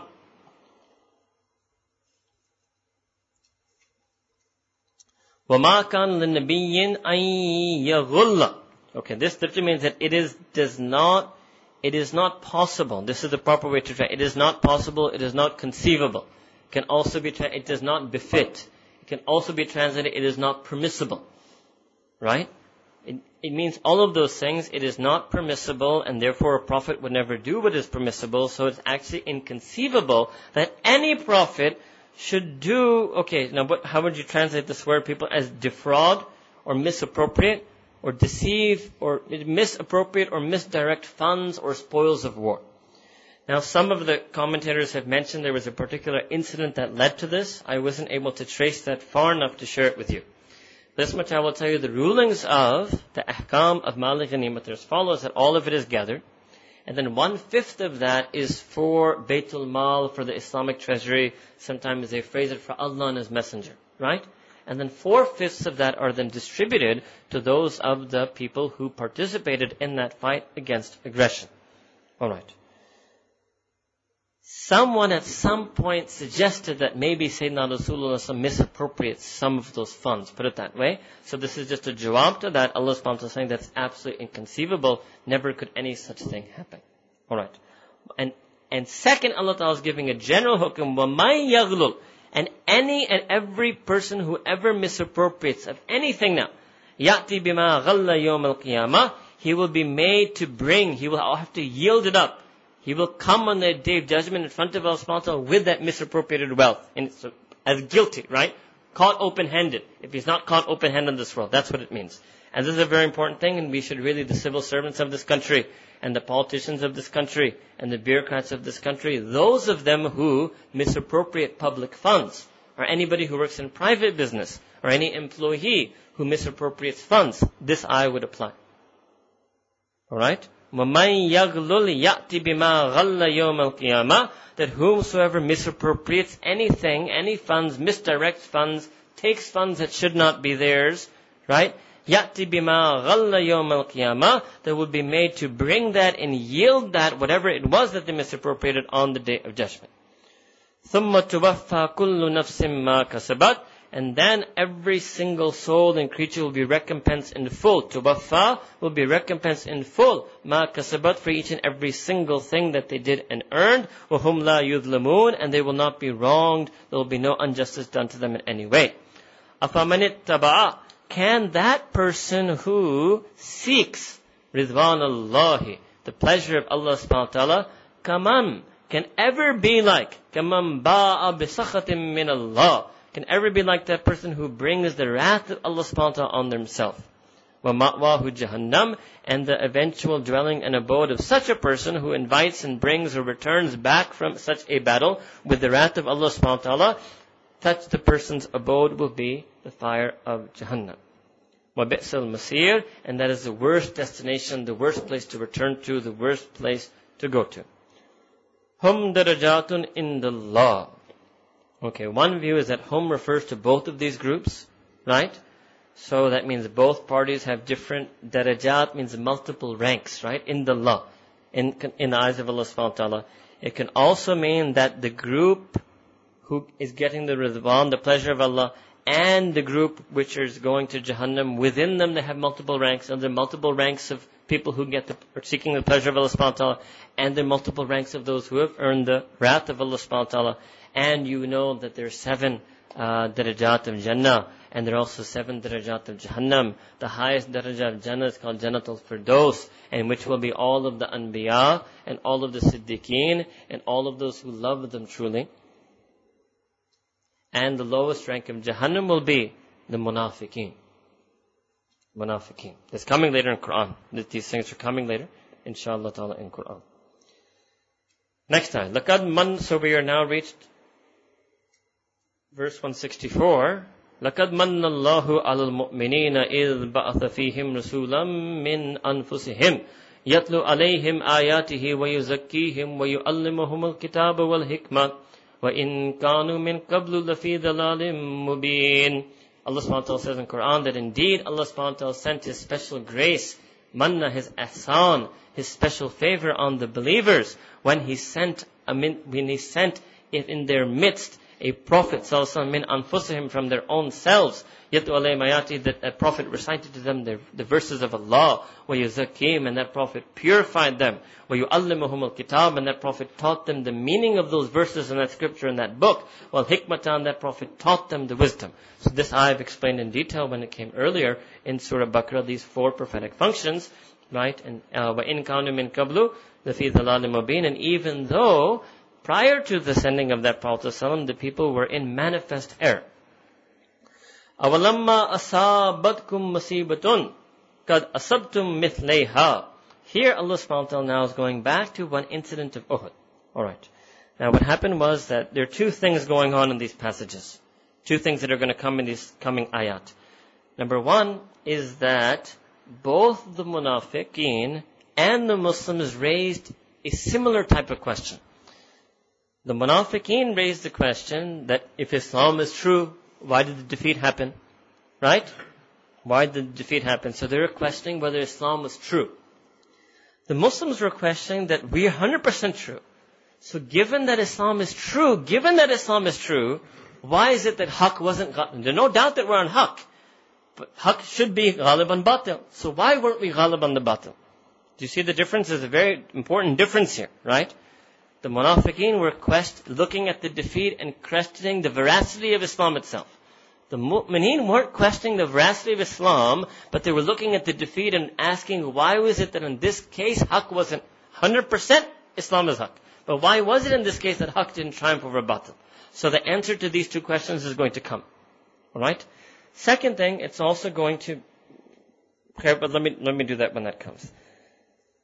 So first thing Allah subhanahu wa ta'ala says, that awalamma, that and when asabatkum befell you or reached you musibatun, a calamity, an adversity, a difficulty, which is referring to in Uhud.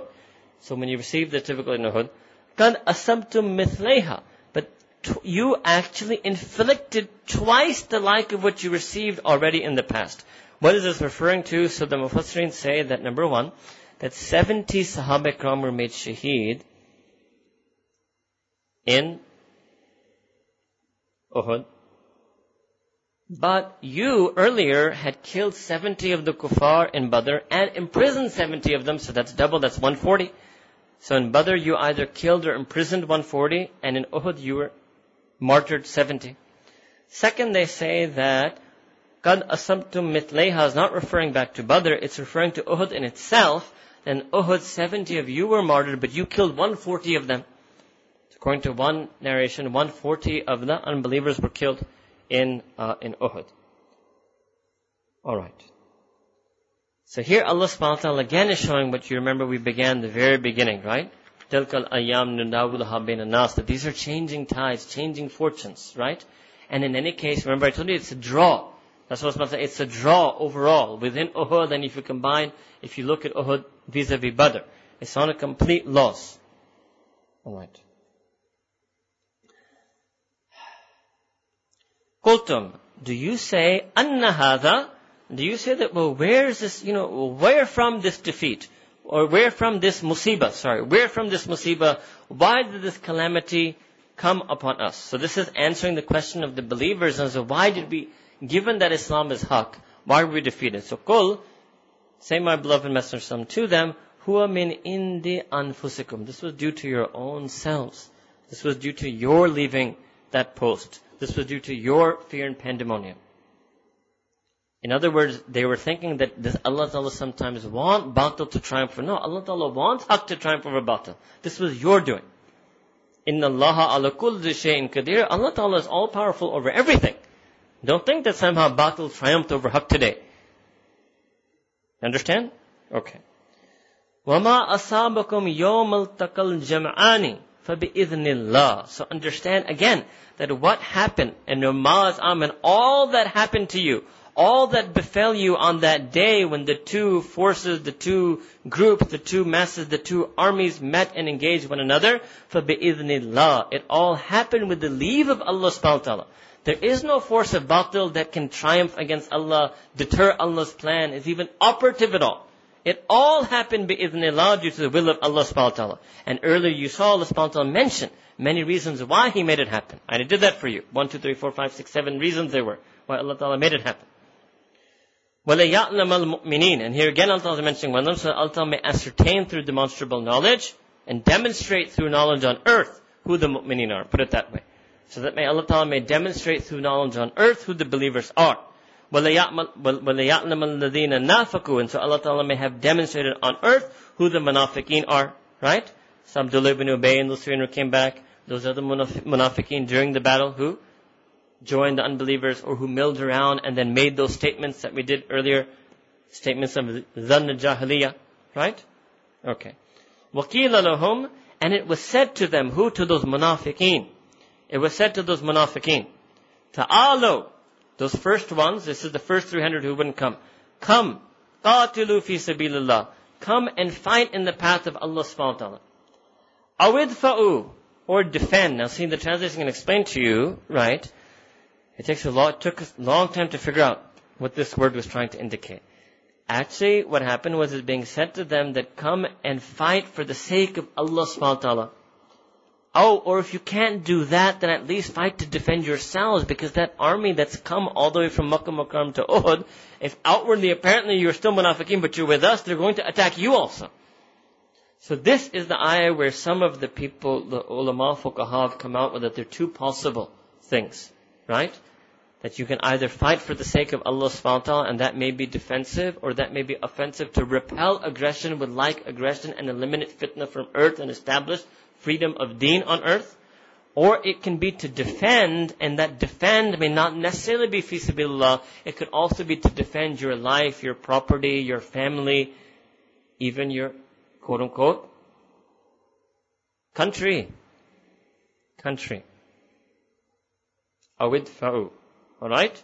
Even to defend your country, even if not necessarily for the sake of Allah. Army mujhse khush ho gaya Right? okay? Even if it's not necessarily for the sake of Allah, if it's in defense of Muslims or Muslim lands or Muslim properties or Muslim countries, right? Then that could be a secondary reason.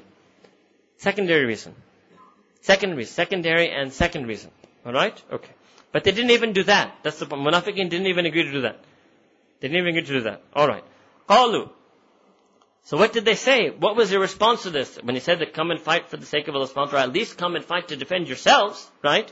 So qalu, so they said, Lo na'lamu kitalan. This can mean two things. Number one, it means that lo na'lamu kitalan, if we knew how to fight. if we knew how to fight, لَاتَّبَعْنَاكُمْ That indeed we would have followed you. Second, it means that if we thought, if we deemed this battle that you're waging to be a fight, and as they said that, you know, 700 against 1,000, that's no fight. Third, it may also mean that we don't deem it to be the right military strategy. You should have stayed in Medina, you shouldn't go out to Uhud. So this was different ways that this has been understood and translated and commented upon. So Allah subhanahu wa ta'ala says, that day, that day, the day of Uhud, hum lil kufri yoma idin akrabu min hum lil iman. On that day, munafiq is not just two-faced. On that day, Allah Ta'ala, they were closer to kufr than they were to iman. They were closer to disbelief on that day than they were to iman. Yakuluna bi and they said with their mouths, means literally their mouths means with their tongues, right? Ma fi that which is not in their heart. Means there's a real reason. So the real reason isn't that we don't know how to fight. The real reason isn't that we don't think this to be the right military strategy, don't need it to be battle.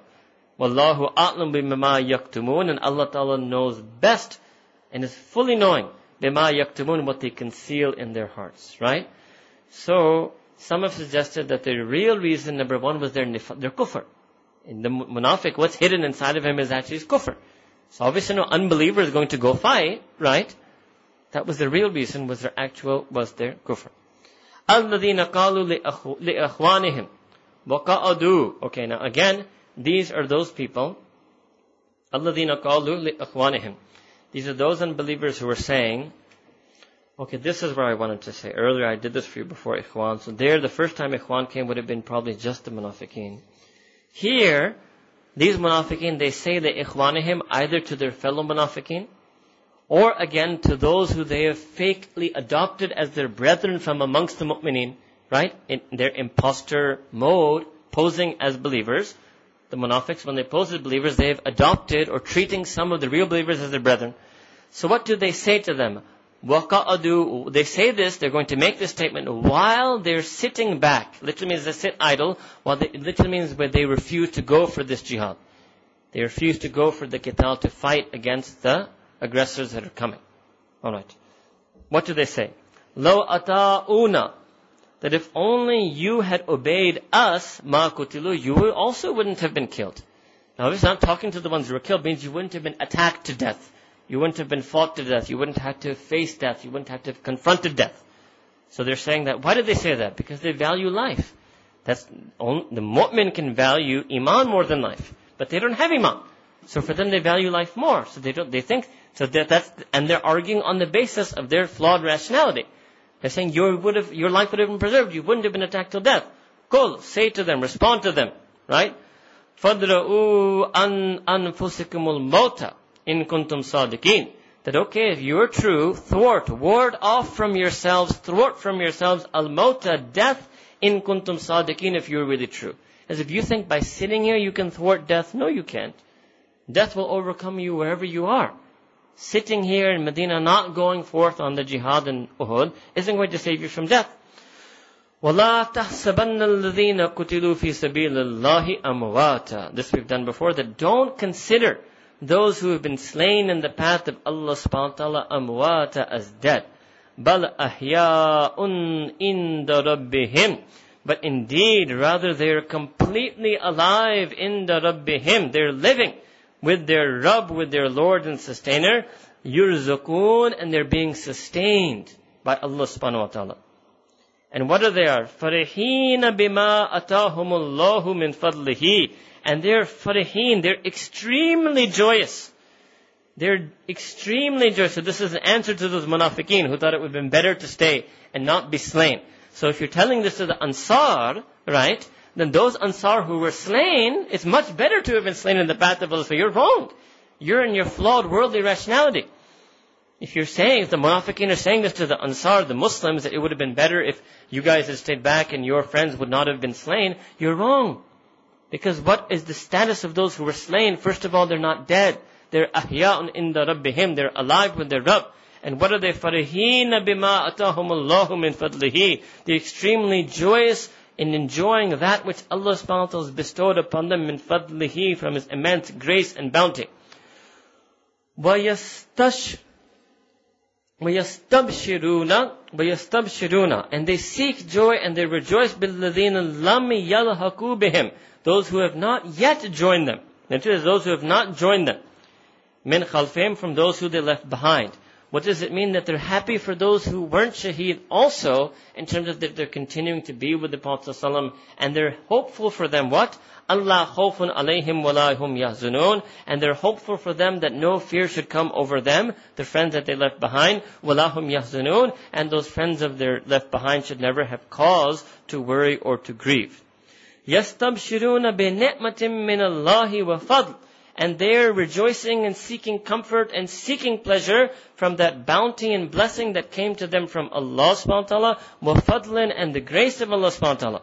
وَأَنَّ اللَّهَ لَا يُذِيهُ أَجْرَ الْمُؤْمِنِينَ And Allah subhanahu wa ta'ala will not waste in any way the ajr or the sawab of the mu'mineen. Okay, it comes in uh, a hadith of Sahih Muslim. So I do think we did get that one out for you. This is again, this is verse number, these are verses number 169, right? 169 and 70. So in Sahih Muslim, it comes in a hadith that I had mentioned to you before that the, the arwah, the ruhs of the shuhada are placed into green flying creatures. And they're taking tours of Jannah and enjoying. That Jannah, remember that we did yesterday? Which expanse is wider than even all of the samawat and the earth. They're just flying around and touring and enjoying. Then Allah subhanahu wa ta'ala goes to them and asks them that, uh, would you like anything more? Is there anything else you would desire? Anything else that you would desire? فَقَالَ هَلْ تَشْتَهُونَ شَيْئًا That is there anything that you wish? So they say, قَالُوا أَيُّ شَيْءٍ نَشْتَهِي وَنَحْنُ نَصْرَهُ مِنَ الْجَنَّةِ what is there that we could ask for when we are enjoying the pleasures of Jannah? Then Allah subhanahu wa ta'ala asks them a second time. Then Allah subhanahu wa ta'ala asks them a third time. When Allah subhanahu wa ta'ala asks them a third time, then they say yes. There is one thing that we wish we could have. Allahu Akbar Kabira. They say that we wish we could be sent back to the world and offer our life again once more to you in your cause. Means that actually the muhaddisin have taken from that there's a lutf, there's a certain lutf, a pleasure that the shaheed gets at the moment of shahada. And all the pleasures of Jannah were enough to make them forget all the pleasures. And one pleasure of Jannah would be enough to make a person forget all the pleasures of this world. But all the pleasures of Jannah was not enough to enable the shuhada to forget the pleasure that Allah Ta'ala, same Allah Ta'ala, from the world, all the pleasures that Allah Ta'ala gave them in akhirah was not enough to make them forget the pleasure that Allah Ta'ala bestowed upon them in this world at the moment of their shahada. Allahu Akbar Kabira. This is the maqam of the shahada. This is the status of being shaheed. But again, you have to understand that this maqam of being shaheed is a process and has to take place during, by the teachings of Islam. It is not meant to be emotionally riled up by the reward and status and lutf of shaheed to go out and seek some type of pseudo or false shahada in this world. Alright? Okay.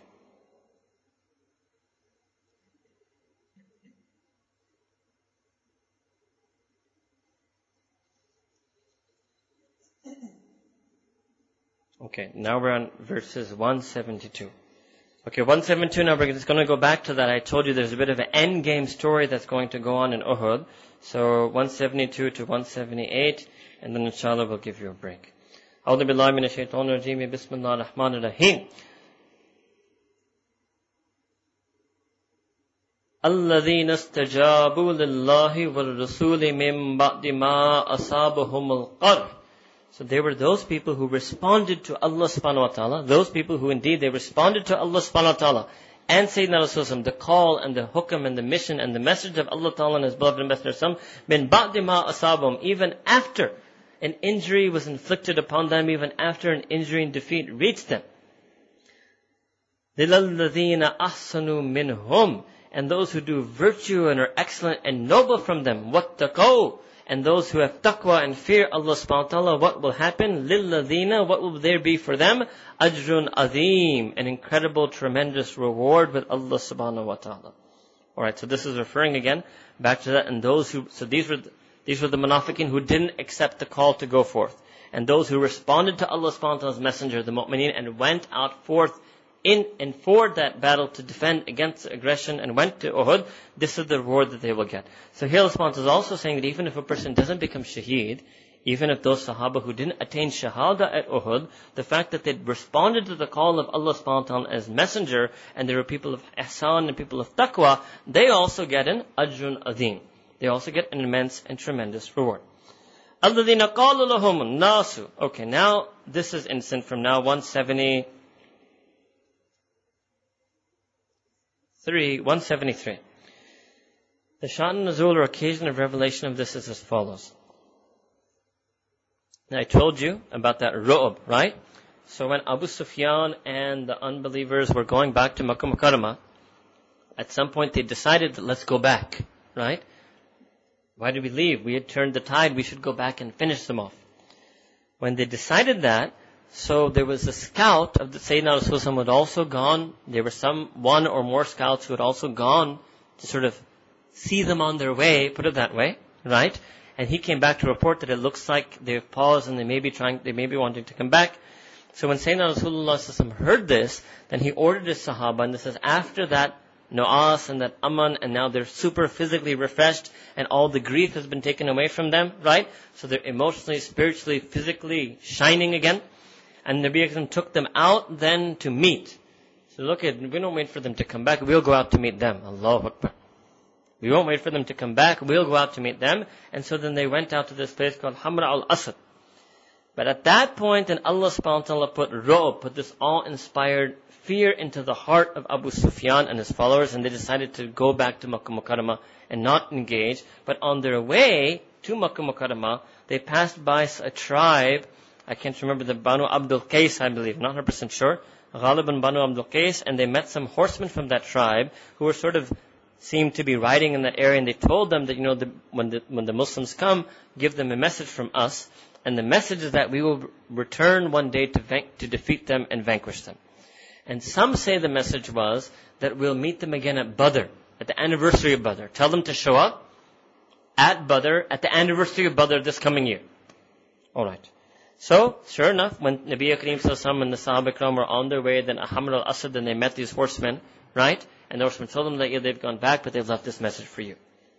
This is what's going on. الَّذِينَ قَالُوا nas That those who were told by people, إِنَّ النَّاسَ كَجَمَعُوا لَكُمْ That indeed, the, the, the first announce is referring to those horsemen.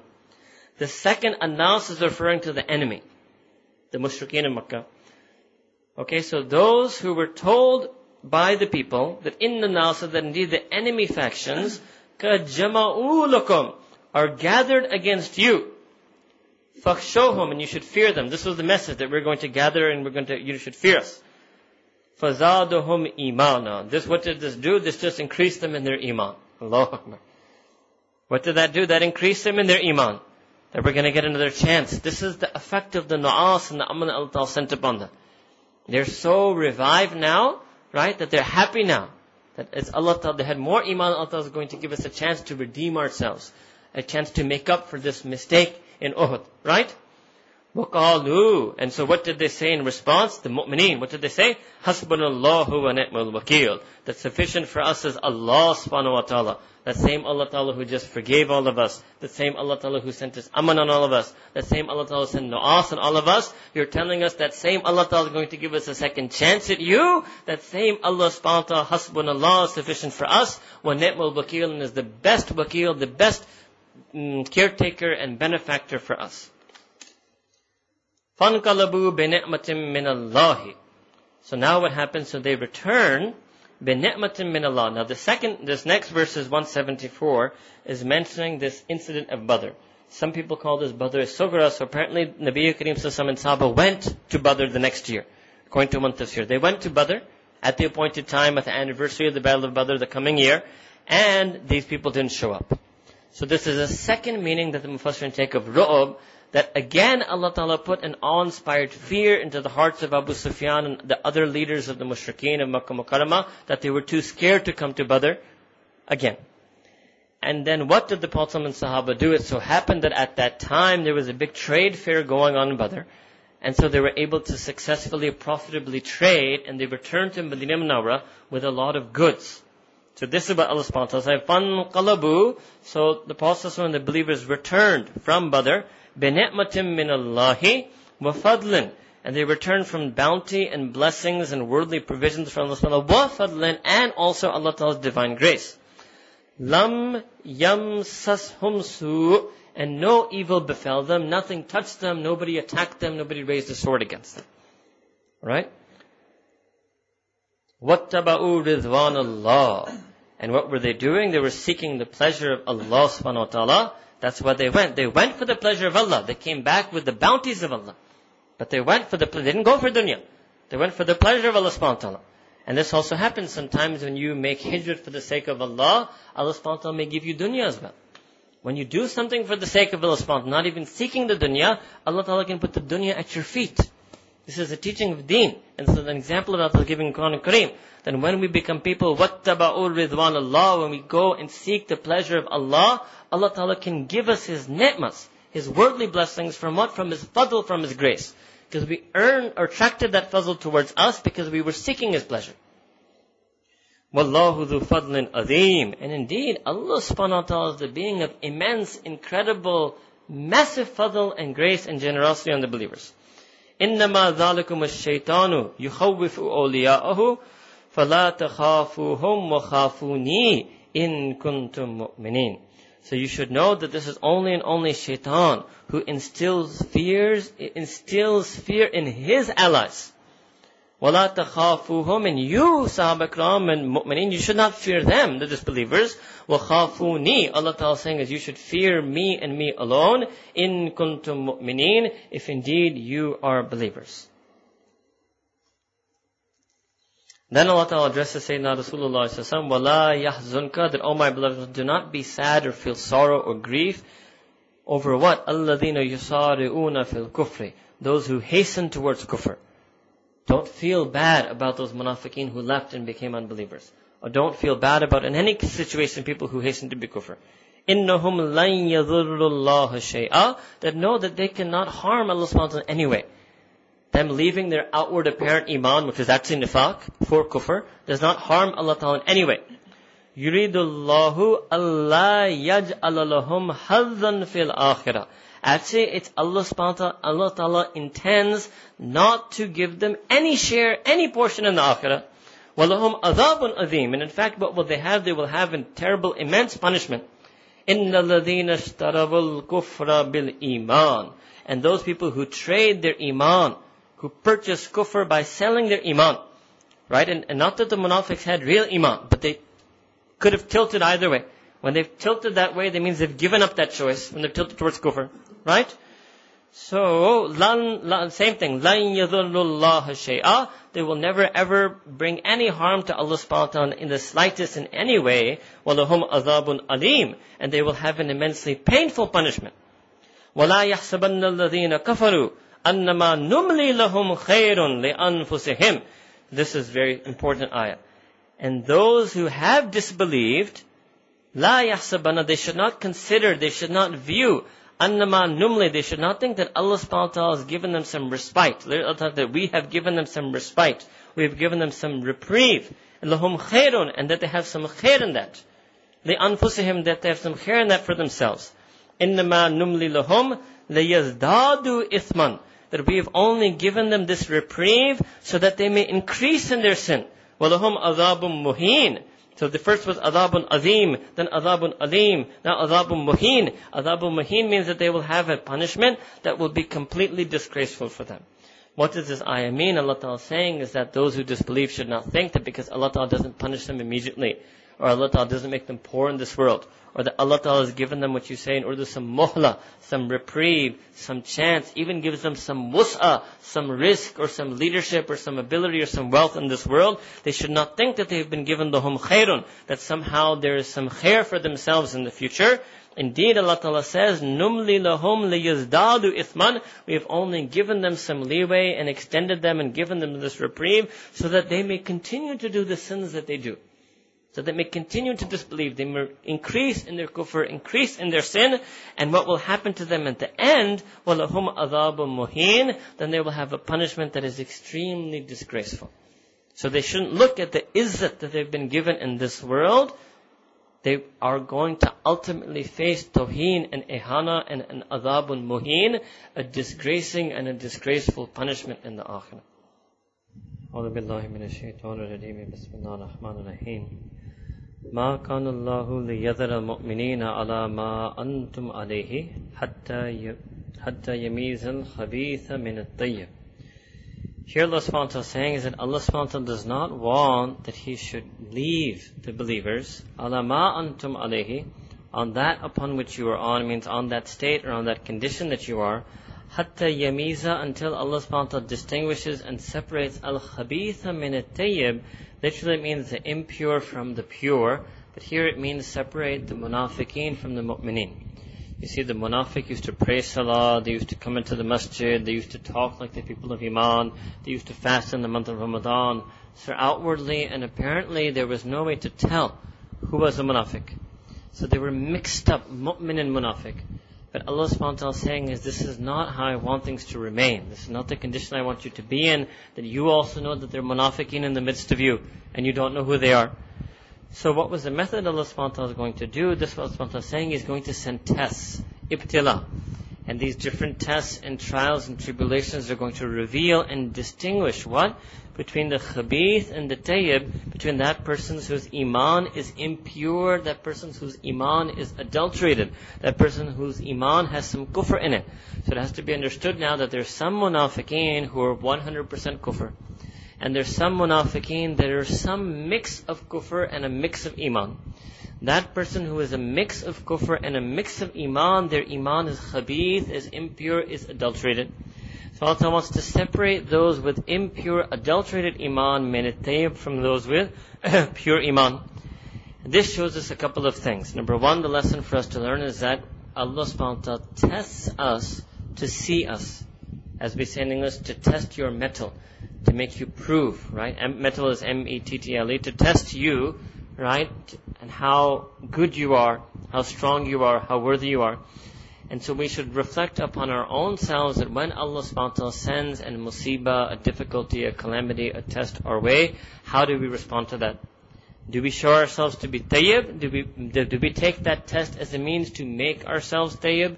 fortify our iman, purify our iman, and show ourselves to be tayyib to Allah subhanahu wa ta'ala? Or do we show ourselves to be impure and people who lapse and who start doubting Allah subhanahu wa ta'ala and wondering why Allah ta'ala is doing this with me and then start missing our salah or missing other ibadat? Second ishara it is giving us that there is a type of person who is khabith in the sense that they're in a mix of iman and kufr. And so we should always make dua that Allah subhanahu wa ta'ala grant us iman al-tayyib, And that may Allah subhanahu wa ta'ala save us from iman al-khabith or an iman that has been mixed and adulterated with other ideologies, other philosophies, or love of the nafs, or love of this world, or love of fashion, culture, society, media, anything that can rival Allah subhanahu wa ta'ala, anything that we have set up as rivals to Allah subhanahu wa ta'ala and Sayyidina Rasulullah sallallahu alayhi wa وَمَا كَانَ اللَّهُ لِيُطْلِئَكُمْ عَلَى الْغَيْبِ And Allah subhanahu wa ta'ala is not going to inform kum his all of you. Allah subhanahu wa ta'ala is not going to inform all of you al ghaib about the unseen. What does this mean? That Allah subhanahu wa ta'ala is not going to simply tell you who the munafiqeen are. Because who they are is something that is unseen. So what's going to happen? وَلَكِنَّ اللَّهَ يَجْتَبِي مِنْ رُسُلِهِ مَنْ يَشَاءُ that however what Allah subhanahu wa ta'ala will do, He will select and choose from amongst His anbiya, man yasha, whomsoever He wants. But the key thing here is what is going to be given, ittila il ghaib, not ilm of the ghaib, ittila of the ghaib, that Allah subhanahu wa ta'ala will inform those anbiya whom Allah subhanahu wa ta'ala wants of the unseen. And actually in this case it is in fact true that Allah subhanahu wa ta'ala did inform Sayyidina Rasulullah sallallahu who the munafiqeen were. This is Allah subhanahu wa ta'ala sent. But amazingly, this is one of the many, many amazing features of Sirah, Sayyidina Rasulullah did not treat them in any particular way, did not let on to even them that he knew who they were. Such, imagine such incredible sabr. If we in this world even suspect that a person is 1% insincere with us, we will break off relations with them and we will have open enmity with them. But Sayyidina Rasulullah had 100% because it's wahi, right? 100% yaqeen that these persons were munafiqeen, but still he had so much sabr with them. Allahu Akbar. So what you should do, and let Allah Ta'ala handle this process, that He will expose them through different tests, and He will inform your Prophet about this unseen matter. What you should do, Sahaba, and what Mu'mineen should do is you should believe in Allah subhanahu wa ta'ala, and all of Allah subhanahu prophets and messengers. Wa in tu'minu wa tattaqu falakum ajrun adim. And if you have iman and if you have taqwa, then all of you will have ajrun adim, a deep and immense reward with Allah subhanahu wa ta'ala. Okay, now next ayah from 180 onwards is talking about initially the Jews, but again it can be a lesson to learn from us. وَلَا يَحْسَبَنَّ الَّذِينَ يَبْخَلُونَ بِمَا أَتَاهُمُ اللَّهُ مِنْ فَضْلِهِ هُوَ خَيْرًا لَهُمْ That those people, الَّذِينَ, who are stingy, يَبْخَلُونَ, you would know bukhal means to be stingy, which you call in Urdu kanjus, who don't like to spend their money. They should not think and they should not consider that what Allah subhanahu wa ta'ala has bestowed upon them min fadlihi from His grace and generosity, who khairul is better for them. In other words, they shouldn't view the money that they have been given as better than spending that money. What happens here is that unbelievers and munafiqeen and those who don't have proper iman, just like they're wary of going forth in the path of Allah subhanahu wa ta'ala, they're also wary of spending. They're also reluctant and hesitant to spend in the path of Allah subhanahu wa ta'ala. So what does Allah subhanahu wa ta'ala say? That not spending is not better for them, but what is it? Bal huwa sharrul lahum. That it is evil for them. سيطوقون سيطوقون سيطوقون ما بخلوا به يوم القيامة and that which they were stingy about and they kept to themselves what they should have given away will be made as a collar that will be wrapped around their neck on the day of judgment. وَلِلَّهِ مِرَاثُ السَّمَوَاتِ وَالْأَرْضِ And to Allah subhanahu wa ta'ala belongs all the inheritance, all the legacies of all that which lies above and all that is on the earth. وَاللَّهُ بِمَا تَعْمَلُونَ خَبِيرٌ And Allah subhanahu wa ta'ala is all aware and all informed of every single thing that they do. So first means the Jews, but second, it also means those Muslims who don't pay their zakat. In a hadith in Sahih Bukhari, Sayyidina Rasulullah sallallahu said that that person upon whom zakat was farz, and they did not pay that zakat because they viewed it better to keep that zakat with them. They loved their money so much that that zakat that was due upon them will be made into a snake. On the day of judgment will come in the form of a snake and that snake will be wrapped around itself, wrap itself around their neck like a collar and a necklace. And then Sayyidina Rasulullah recited this very ayah. سَيَطَوَّقُونَ مَا بَخِلُوا بِهِ يَوْمَ الْقِيَامَةِ so it means that this ayah is also referring to those Muslims who do not pay their zakah. Very, very strong ruling. لقد سمع الله قول الذين قالوا إن الله فقير ونحن أغنياء Indeed, Allah subhanahu wa ta'ala has listened to the statement of those people who said that Allah subhanahu wa ta'ala is fakir and we are ghani. Allah ta'ala is poor and we are rich. What is this now? This again, this is the Jews who said this, that they were saying this in response to the ayah that came earlier, that Allah subhanahu wa ta'ala said that who is there who will give Allah ta'ala qaradun hasana, right? Will give Allah subhanahu wa ta'ala a goodly, honest loan. So they mocked this and said, oh, Allah ta'ala is asking us for a loan. So normally it's the poor who ask the rich for loans, right? So they made it sound as if Allah subhanahu wa ta'ala is poor and that we are rich. Allah ta'ala is saying, I've, I've heard what they said. And they shouldn't think that, they shouldn't expect that I won't deign and condescend to respond to them now.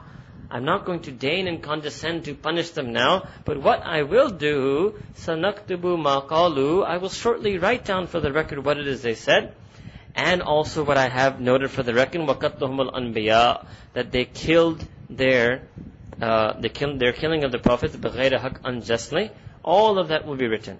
وَنَقُولُ And then what I will say to them on that day when they face what is written, Zuku adab al harik.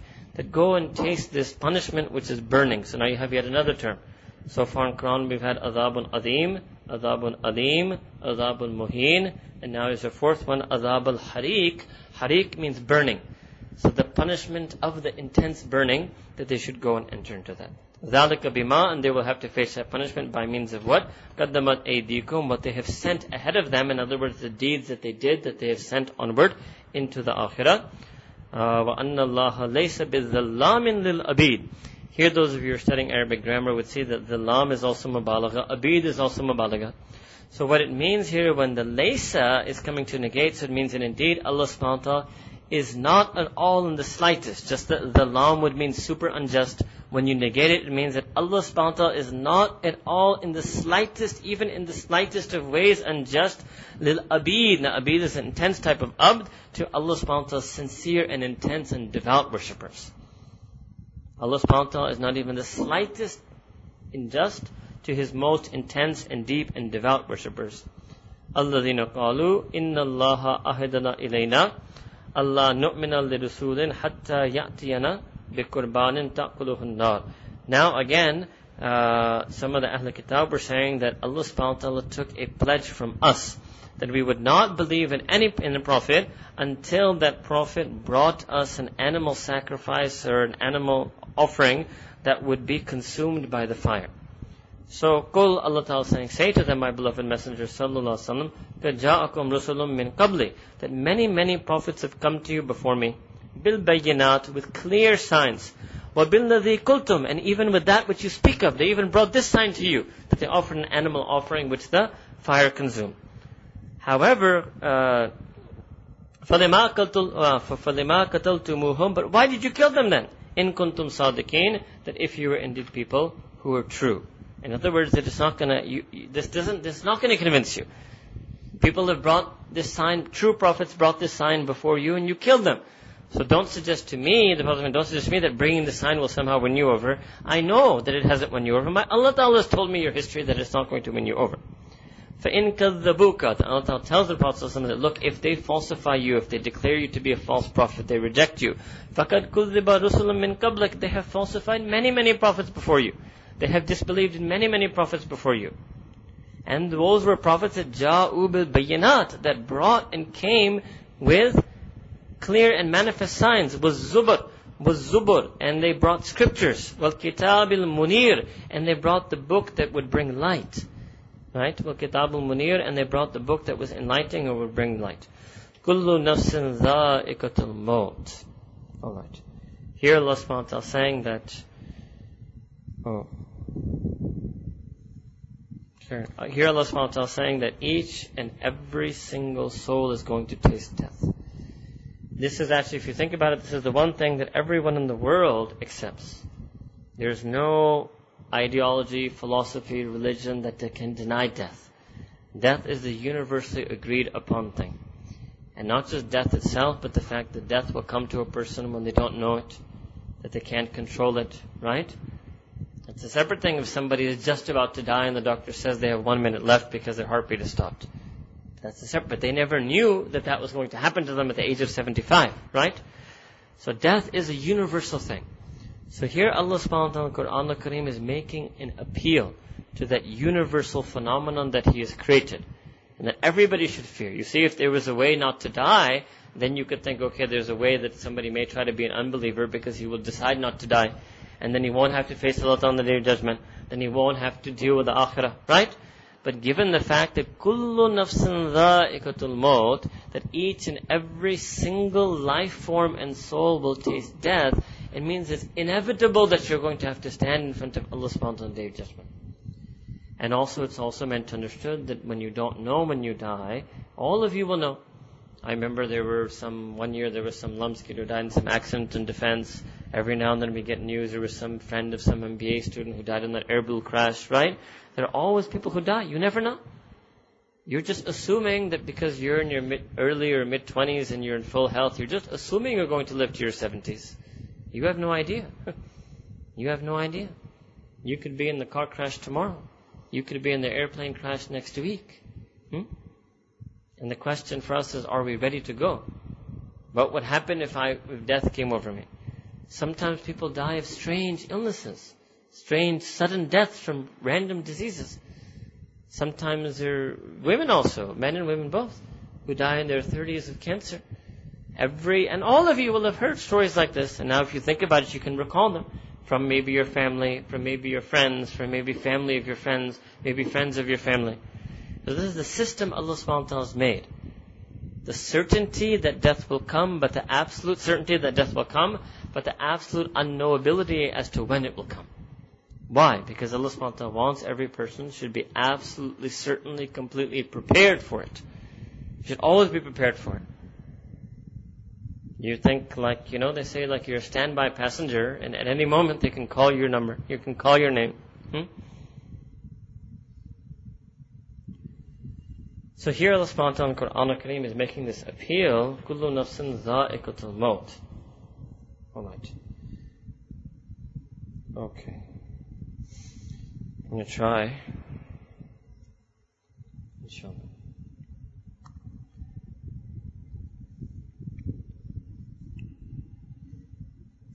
وإنما وإنما توفون أجوركم يوم القيامة فمن زحزح عن النار وأدخل الجنة فقد فاز وأما الحياة الدنيا إلا متاع الغرور Alright, here Allah subhanahu wa saying in the Quran that you will be given your complete recompense. إِنَّمَا تُوَفَّوْنَا I've told you this before.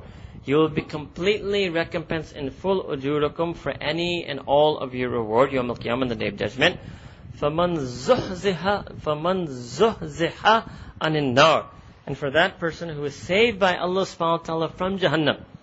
وَأُدْخِلَ الْجَنَّةِ So it's clear Allah subhanahu wa ta'ala is making it clear that the person who enters Jannah doesn't enter Jannah directly enters Jannah only by being saved from Jahannam. Entering into Jannah is by means of being saved from Jahannam. Fakad faz. This is the first time you've had this expression as well. Fakad faz. And later you will come there, fakad faza fawzan azima. Right? Fakad faza means indeed that person will have triumphed. Will have triumph, be triumphantly successful. And what is this life of this world except mata'ul ghurur? Mata means stuff and ghurur means deception means so that if a person then doesn't follow the path of Iman and chases this world, if you want, if you will, this you can view as the ayah about materialism. This is the ayah about materialism, that if you want to choose materialism over spiritualism, you want to be a person who chases this world instead of living for the akhirah. If the way you meet your death is you think that I want to earn as much as I can before I die. I want to enjoy life as much as I can as I die. I want to travel as much of the world as I can before I die. I want to enjoy the pleasures of this world as much as I can until I die. So Allah subhanahu wa ta'ala said, well, what are you doing? these things are just deception. What you should be thinking is I need to earn akhirah as much as I can before I die. I need to send some good deeds ahead of me as much as I can before I die. I need to get as much taqwa and iman as I can before I die.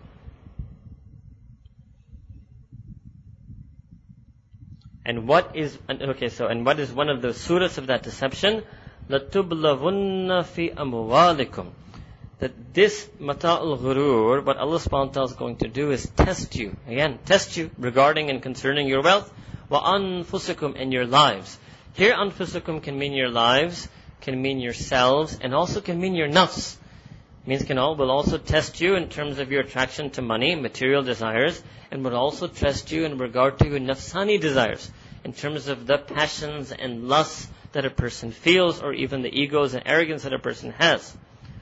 وَلَتَسْمَعُنَّ مِنَ الَّذِينَ أُوتُوا الْكِتَابَ مِنْ قَبْلِكُمْ وَمِنَ الَّذِينَ أَشْرَكُوا أَذًا كَثِيرًا Now what's going to happen to those who have been given the book is those who have been given the book before you and those who are mushrikeen. Now you haven't seen, I don't think we've seen this yet before, I can't remember now, but Allah Ta'ala in one ayah is joining now the Ahl Kitab and the idol, idol worshippers, right? So now it's showing us a new feature that kufr is kufr. Because sometimes some people have misunderstood the earlier ayat that Ahl Kitab may not be kufr, right? So whenever Allah subhanahu wa ta'ala joins Ahl Kitab with the mushrikeen, it's also an ishara that kufr is kufr. And sometimes they will be joined together in terms of their description because they're going to be joined together in terms of their hukam.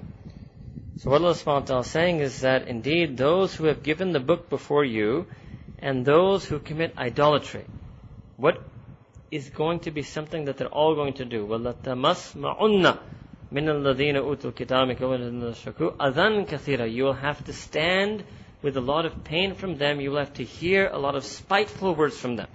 A lot of spite and hurt and pain. Adhan means taklif, a lot of spite and hurt and pain. A lot is going to reach you and you're going to have to listen to it from both the Ahl Kitab and from the Mushrikeen. وَإِن تَصْبِرُوا وَتَتَّقُوا فَإِنَّ ذَلَكَ مِنْ أَزْمِ الْأُمُورِ But if you are sabr, if you patiently endure it, وَتَتَّقُوا And if you keep fearing Allah subhanahu wa ta'ala, then indeed this will be min azmil umur will be most, the most firm and strong and resolute of matters and affairs.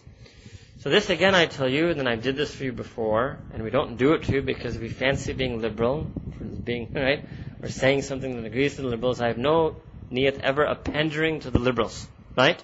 But Allah Ta'ala is saying in the Quran, right, that if they draw cartoons, if they say bad things, if they run around the whole world saying Islam is terrorism, if they produce movies, I can't even remember what those films were, right? Allah is saying they're going to do it. And if they did it to the Prophet they're going to do it to the Ummah. And you're going to have to listen and deal with a lot of it, adhan kathira, both from the Ahl Kitab and from the idol worshippers. But what is Allah subhanahu wa ta'ala saying you should do? Wa in tasbiru. So tasbiru doesn't mean taking out a procession on Mall Road and burning Muslims' shops and Muslims' cars and Muslims' car tires. That's haram. That's a sin. You should be arrested and you should be put in jail and you should be made to pay for the car and the shop that you burnt. Right? So what Allah is saying, in tasbiru, that you should have sabr. وَتَتَّقُوا This may be an ishar that maybe it's because of your sins. Maybe you've lapsed in your amal on deen. And that's why Allah subhanahu wa ta'ala is letting them mock you and say things about you. So you should return to taqwa. You should become a person of taqwa. I'm saying that for you. Obviously for Sahaba Ikram it doesn't mean that, right? For the original recipients it doesn't mean that, but this may, Allah Ta'ala may have embedded yet another meaning for later generations. فَإِنَّ ذَلَكَ مِنْ أَزْمِ الْأُمُورِ This is extremely strong, right? This is, Allah subhanahu wa ta'ala saying is, this is the most gallant deed. This is the most strong way. If you have sabr when they say negative things and harmful things and spiteful things about you. With أَخَذَ اللَّهُ مِيثَاقَ الَّذِينَ أُوتُوا الْكِتَابِ Now when Allah subhanahu wa ta'ala took a covenant from those who had been given the book, what was the covenant? لَتُبَيِّنُنَّهُ لِلنَّاسِ وَلَا تَكْتُمُونَ That they would certainly, surely, indeed explain it and exposit it and reveal it and share it and bayan it linnas to all of humanity, وَلَا تَكْتُمُونَهُ and they wouldn't hide it and conceal it at all. Right? فَنَبَذُوهُ وَرَاءَ ظُهُورِهِمْ But instead they cast it behind their backs. Literally they cast it behind their backs means they didn't. They concealed it. And they concealed it behind their backs. It's a twisted way of concealing it. Why? وَاشْتَرَبُوا بِهِ ثَمَنًا قَلِيلًا And they traded that mission they had, and what did they purchase by means of that? A paltry sum a small price. Some izzat in this world, some pride in their lineage that they alone are the chosen people. Something like that. فَبِئْسَ مَا يَشْتَرُونَ Whatever it is, it evil and terrible and miserable and baseless is that which they have gained or which they have literally purchased in exchange for the commandment of Allah subhanahu wa ta'ala. لَا تَحْسَبَنَّ الَّذِينَ يَفْرَهُونَ بِمَا أَتَوْا So those people who are happy and pleased with what Allah subhanahu wa ta'ala has given them, right? let's put it this way, yafrahuna can also mean that they are happy with Allah has given them. You can even say they gloat with which Allah subhanahu wa ta'ala has given them. Right? وَيُحِبُّونَ أَيْ يُحْمَدُوا بِمَا لَمْ يَفْعَلُوا And that what do they want? They want to be praised for things that they never even did. They want to be praised for things that they never even did. فَلَا تَحْسَبَنَّهُمْ بِمَفَازَةٍ مِّنَ الْعَذَابِ so they should actually realize that what are they going to get? They're going to get an agonizing punishment. بِمَفَازَةٍ مِّنَ الْأَذَابِ They're going to get an extremely intense, agonizing punishment. وَلَهُمْ sorry, وَلَهُمْ أَذَابٌ أَلِيمٌ They're going to get an agonizing punishment. They think, فَلَا تَحْسَبَنَّهُمْ That they should not think, بِمَفَازَةٍ مِّنَ الْأَذَابِ They should not think that they're safe and secure that they have reached that fawz, that faza that we have mentioned before. They are not mafaz. They have not, they have not attained sanctity and protection from the punishment. In fact, وَلَهُمْ adabun alim, they will have a terrible inflicting punishment on them. وَلِلَّهِ مُلْكُ السَّمَاوَاتِ وَالْأَرْضِ And to Allah subhanahu wa ta'ala belongs the dominion and sovereignty of all that lies above and all that lies on this earth. وَاللَّهُ عَلَى كُلِّ شَيْءٍ قَدِيرٍ And to Allah subhanahu wa ta'ala belongs all power over each and every single thing. And if you khalq samawati wal ardi, that indeed in the creation of all that lies above, the firmaments, the heavens, the skies, and the universes, wal ard in the creation of this earth, waqtilaf al-layli wal nahari, and in the turning and the changing and alternating of the night into the day, la ayatin li ulil albab, are signs for those people who have hearts that reflect are signs of Allah subhanahu wa ta'ala and signs of Iman for those people who have hearts that reflect. I told you before, lub is an amal of the qalb. Lub is a feature of the qalb who have hearts that reflect. الَّذِينَ يَذْكُرُونَ اللَّهَ قِيَامًا وَقُعُودًا وَعَلَى جُنُوبِهِمْ Who are those people? They are those people who remember Allah subhanahu wa ta'ala when they are standing, when they are sitting, when they are lying on their sides. It means they remember Allah subhanahu wa ta'ala all the time. Allah Ta'ala is always on their mind because in terms of physical postures, you were either standing or you were sitting or you were lying on your side. There is no fourth physical posture. وَيَتَفَكَّرُونَ فِي خَلْقِ السَّمَاوَاتِ وَالْأَرْضِ And they are reflecting and gazing and learning about Allah subhanahu wa ta'ala by doing that reflecting on the creations that lie in the heavens and firmaments above and the creations that lie in this earth. And what do they say when they see that? They say, رَبَّنَا مَا خَلَقْتَ هَذَا بَاطِلًا that, O oh, our Rabb, indeed you have not created this without purpose, without function, without reason, without, va- without glory, without beauty. Subhanaka. Pure are you, Allah subhanahu wa ta'ala, beyond any possibility of flaw and defect and imperfection. Fakina azab al-nar. So we ask that you save us from the punishment of Jahannam. Rabbana innaka man tudkhil nara fakad akhzaytahu. Alright. Some of the mashayikh of the Tasawwuf, you can hear we've given a whole talk on this, you can listen to this on the internet, on this ayah. Some of the mashayikh of the Tasawwuf mention that there are two ways in which a person travels or learns about Allah subhanahu wa ta'ala. One is the first thing which is doing dhikr in their qalb. Right? The first thing I mentioned that they remember Allah subhanahu wa ta'ala, do zikrullah, standing, sitting and lying in their signs. And the second thing is by reflecting on the creation of Allah subhanahu wa ta'ala. Both of these things. What does that mean? So that means that the Tasawwuf does not teach a person to be oblivious to everything in the world. It only teaches a person to be unaware of those things in the world that will invite or entice a person to disobedience to Allah subhanahu wa ta'ala, or that will push a person to be distracted from Allah subhanahu wa ta'ala. But if Allah Ta'ala has placed things in this world that when you reflect upon them, they lead you to a stronger iman and they lead you into remembering Him and they may even increase your dhikr. So for those things then a person should be aware of them, should be focused on them. Should be aware of them and should be focused on them. So that means zikrullah can sometimes make use of asbab. But the asbab of zikr, the means and methods and techniques of zikr, should not have anything in them that are against Sharia. Alright. So the next dua is that Rabbana innaka man tudkhilil nara fakad aghzaytahu. That, O our Rabb, indeed, that person, man, that person, tudkhil nara, that you have made to enter into the fire of Jahannam, indeed that person has been disgraced by you. Right? وَمَا لِلظَّالِمِينَ مِنْ أَنصَارٍ And for the wrongful, wrongdoers and unjust transgressors, there will be no help, no helper in any way and form. So this dua that they're making, right, they're making a dua. First they said, Allah save us from the fire of Jahannam. Second they said, Allah indeed that person who you make enter in Jahannam will be disgraced and there will be no one to help them. Don't put us in that situation. Don't put us in that place of disgrace. Don't put us in that place where no help can reach us. Rabbana innana sami'na munadiyan yunadi lil iman. That, O our Rabb, indeed, O our Rabb, indeed we, we have heard a caller who is calling us lil iman to iman, an aminu bi rabbikum, whom that we should have uh, iman in our Rabb. That, that, that the person is saying that an aminu bi rabbikum, that you should have iman in your Rabb. And we responded to him by saying, fa'amanna. فَآمَنَّا That, oh Allah, we had iman. We took iman. We responded to that caller. So on the basis of iman, what are these people presenting? And I've done this before, shown you in Quran. What are they presenting? Only and only their iman. They're saying, رَبَّنَا فَاغْفِرْ لَنَا Oh Ya Rabbi Kalim, we ask that you forgive for us what dhunubana, our sins, وَكَفِّرْ anna سَيِّئَاتِنَا And we ask that you waive from us all of our wrongdoing and all of our evil and all of our mistakes. وَتَوَفَّنَا مَعَ الْأَبْرَارِ And that may you resurrect us. May you resurrect us and unite us, mal abrar, with the righteous and the pious ones. Alright. Now, when I say this to you, right, that they're only invoking their iman, it doesn't mean that they don't do a'mal. They don't do, it doesn't mean that. It doesn't mean that you should only have to have iman. It means when they made dua to Allah subhanahu wa ta'ala, they didn't think any of the a'mal that they did do and that Allah ta'ala commanded them to do, they didn't think any of those a'mal were worthy of presenting to Allah subhanahu wa ta'ala.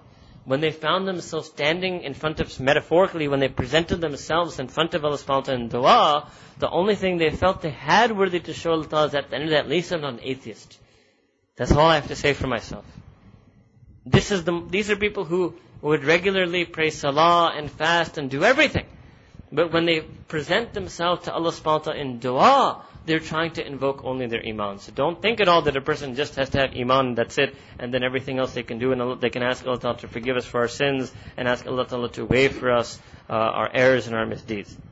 ربنا وآتنا ما وعدتنا على رسلك ولا تخزنا يوم القيامة Allah, O our Rabb, we ask that you grant us what you promised us by means of your messengers. Right? We ask that you grant us what you promised us by means of your messenger. So what is that? So now, what is the second thing they're invoking?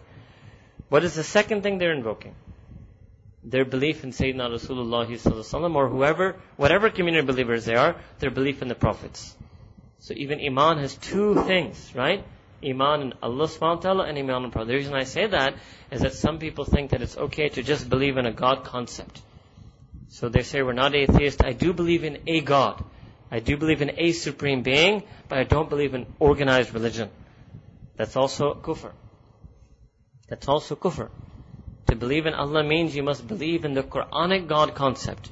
You must believe in Allah Ta'ala as He has described Himself to be, defined Himself to be, shared Himself to be, and you must believe in the word of Allah, Kalamullah.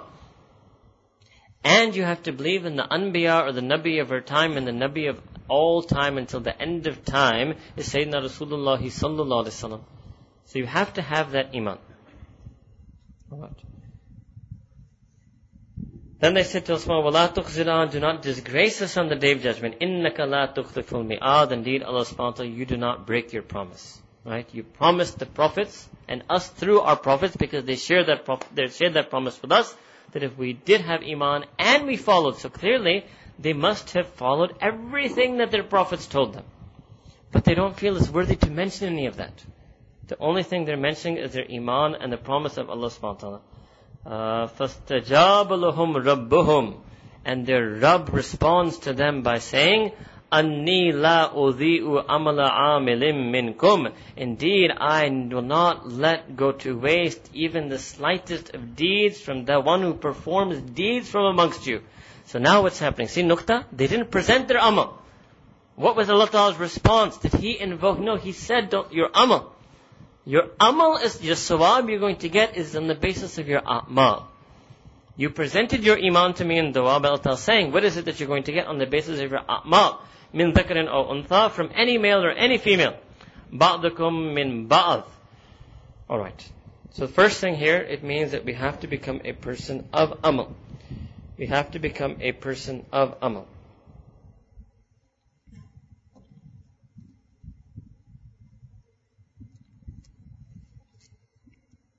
Ba'dakum min ba'din means that some of you have been born from others.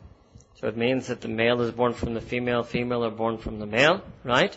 That each of you, so the first thing Allah Ta'ala showed was parity, that whether you're male or female, your amal will be accepted. This is one ishara in Quran for gender equality when it comes to akhirah when it comes to day of judgment, when it comes to amal, a male and a female will be judged equally on equal scales on the day of judgment, and each of them has equal access possibility to Jannah. Each of them has the equal access possibility to being in Jannatul Firdaus. right? As opposed to other religions which don't say that, right?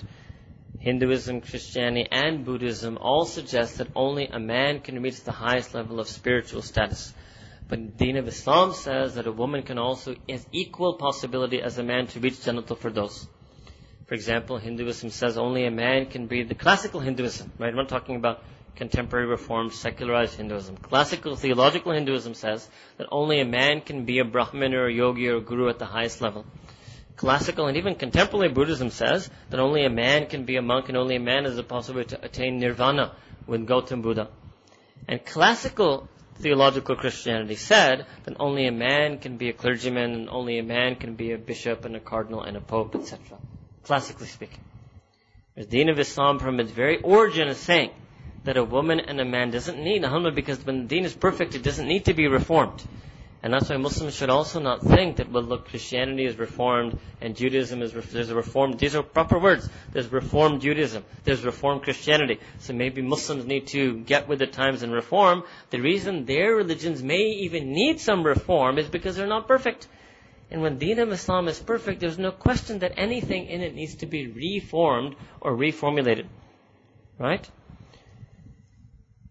فالذين هاجروا وأخرجوا من ديارهم وأوذوا في سبيلي وقاتلوا وقتلوا لأكفرن عنهم سيئاتهم سيئاتهم وَلَأُدْخِلَنَّهُمْ جَنَّاتٍ تَجْرِي مِنْ تَحْتِهَا الْأَنْهَارِ So Allah subhanahu wa ta'ala is saying is those who migrated for the path of Allah subhanahu wa ta'ala or were expelled from their homes or what did they do? They were harmed in any way. Udu, they were harmed and some harm befell them in the path of Allah subhanahu wa ta'ala. So this can refer to those who were wounded and injured, fi sabilillah.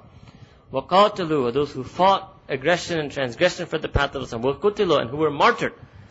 So what's going to happen? Allah subhanahu wa ta'ala, I'm going to waive for them, I'm going to forgive them, I'm going to drop from them all and any, all of their errors and slips and sins. And I'm going to surely and certainly, lam is and nun taqid is is for taqid, khilannahum, I will surely, certainly, definitively make them enter into jannatin, into many, many gardens, underneath which flow, uh, that flow underneath them many, many rivers. Thawaba min indillah, and this is a reward to them from Allah subhanahu wa ta'ala. Wallahu indahu husnu thawab, and to Allah subhanahu wa ta'ala belongs the belongs the noblest of reward, the ability to grant the noblest of reward. Okay.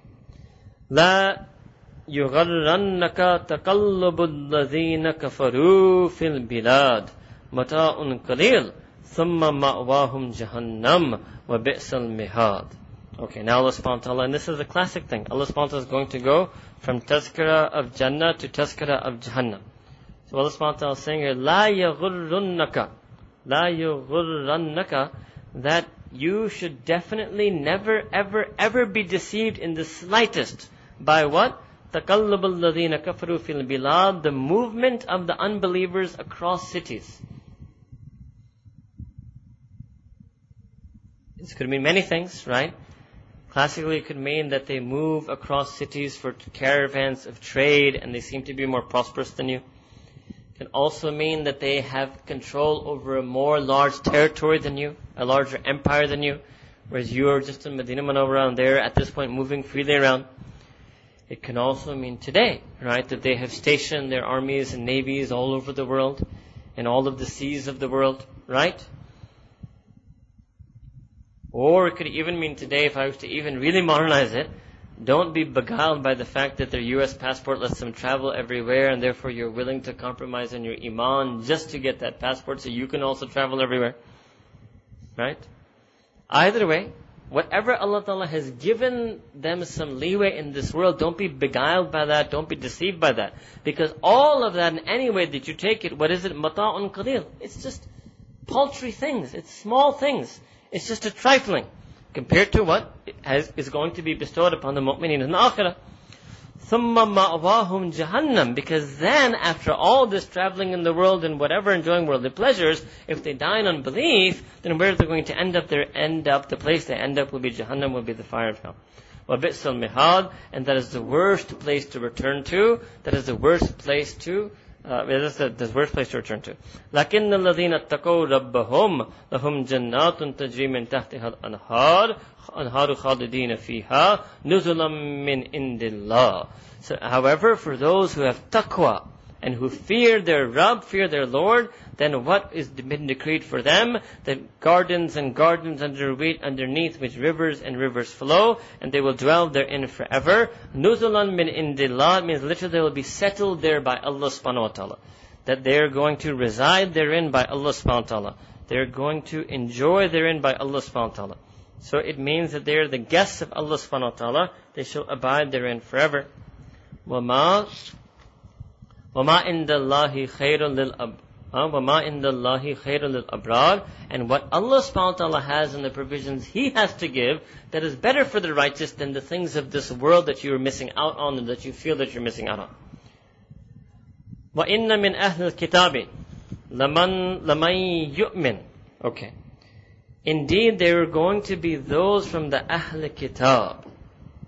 There are going to be those from the Ahl Kitab, that person who believes billahi in Allah subhanahu wa ta'ala, وَمَا أُنزِلَ إِلَيْكُمْ And that which has been revealed to you. So what is the thing that has been revealed to you, plural, Sahaba Ikram? The Prophet ﷺ and his nubuwwat and his prophecy. وَمَا أُنزِلَ إِلَيْهِمْ As well as what was revealed to them, خَاشِئِينَ لِلَّهِ Out of fear and humility in front of Allah subhanahu wa ta'ala. La yashtarun, la yashtaruna bi ayatillahi thamanan kalila, and they have not traded and sold off the verses of revelation of Allah subhanahu wa ta'ala in exchange for a paltry sum. So this is showing you now, ultimately at the end of Al Imran, Allah Ta'ala is answering definitively this issue that, it, that some people are confused about in Surah Baqarah and Surah Al Imran, that wills, who are those people who believe amongst the Ahl Kitab? And it's clear here that there are those people who believe in what is revealed to you, the Muslim community, which includes necessarily Obviously, believing in Sayyidina Rasulullah and include necessarily, obviously, believing in Quran al-Kareem. It means then, obviously, the Ahl Kitab who convert to Islam. Right? That Ahl Kitab who believes in Quran and the Prophet means that Ahl Kitab who convert to Islam.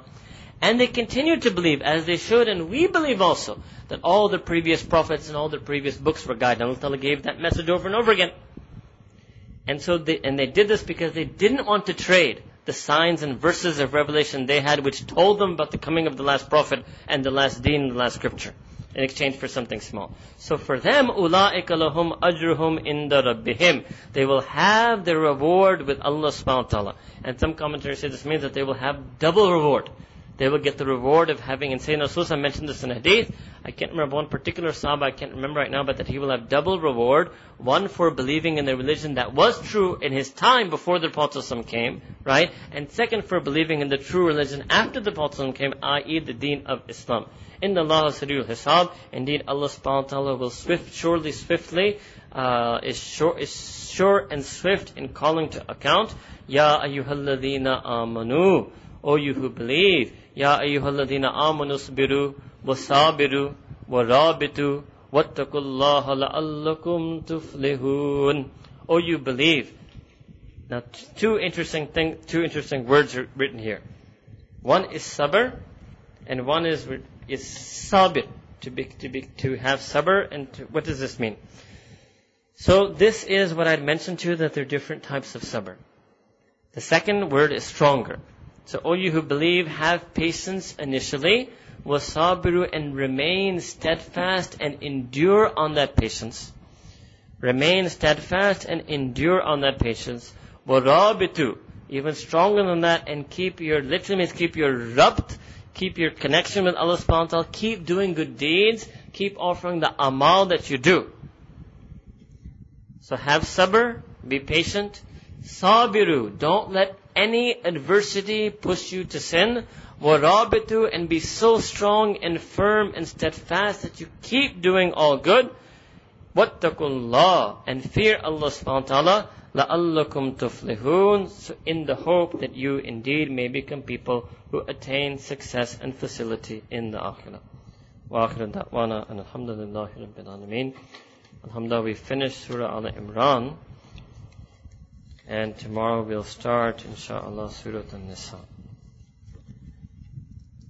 سبحان ربي العلى وهاب اللهم صل على سيدنا محمد وعلى آل سيدنا محمد وبارك وسلم ربنا ظلمنا أنفسنا وإن لم تغفر لنا وترحمنا لنكونن من الخاسرين Ya Allah, Ya Rabbi Kareem, we have heard the stories of your great and valiant Sahaba Ikram Ya Allah, we ask that you give us the Iman of the Sahaba, give us the Sabr of the Sahaba, give us the Himma of the Sahaba, give us the Istiqama of the Sahaba, let us give us the Taqwa of the Sahaba, give us the love for Sayyidina Rasulullah Sallallahu Alaihi Wasallam that the Sahaba had in their heart, give us the fear for you that the Sahaba had in their heart. Ya Allah, make us, grant us the Kubuliyat that you decreed for the Sahaba. Ya Rabbi Kareem, we too wish to be forgiven by you. We wish to, we too need to, our sins to be dropped by you. Ya Rabbi Kareem, we too are in need of being strengthened by you. We too need that aman and amanat to be sent down upon us by you. Ya Allah Rabbi Kareem, enable us to follow in their footsteps. Let us adorn their characteristics. Let us become living testaments to their legacy. And Ya Rabbi Kareem, just like they spurned their backs on anything in this world that would distract them from you, that would disengage them from from you, let alone that would entice them to disobey you. Ya Allah, we ask that you give us the strength and the wisdom and the fortitude to spurn anything in this world that is keeping us from you, that is making us distant from you, that has made us beguiled and confused about you, that is making us even disobey you. Rabbi Kareem, we want to be your true and loyal and loving and sincere servants. Ya Allah, we ask that you take out the khabith iman from our heart and place a tayyib iman in our heart. We want to have the purest of Iman, the truest of Iman, the most loyal of Iman, the most shining of Iman, the most perfect of Iman. Ya Rabbi Kareem, we ask that you accept this Iman. We make tawbah for all of our past sins. We ask that you accept our Iman and get, make us tawfiq to become people who do amal according to our Iman, that live lives according to the Iman of this deen, according to the teachings of this deen. Ya Allah, Ya Rabbi Kareem, and Ya Allah, we ask that you take out from each and every one of us even the slightest drop of nifaq, even the slightest hypocrisy that we have. Yet we don't want to be amongst those who conceal what we know. We don't want to be amongst those who act one way in one gathering and then act a different way in a different gathering. Ya Rabbi Kareem we want our entire life and all of our gatherings to be only and only for your name and only and only for your sake and only and only according to your hukam and your rule. Ya Rabbi Kareem we ask that you make it easy for us, those who are facing adverse circumstances, who have uncooperative surroundings in us, who have uncooperative family members. Ya Rabbi Kareem, we ask that you give us a place of Iman, a mahal of Iman, an environment of Iman. And Ya Allah, we ask that you accept our Iman. Ya Allah, we ask that you enable us to learn and practice and live all of the lessons of Quran, all of the lessons of Surah Al Imran. ربنا تقبل منا إنك أنت السميع العليم وتوب علينا إنك أنت التواب الرحيم وصلى الله تعالى على حبيبه سيدنا محمد وعلى آله وأصحابه أجمعين برحمتك يا أرحم الراحمين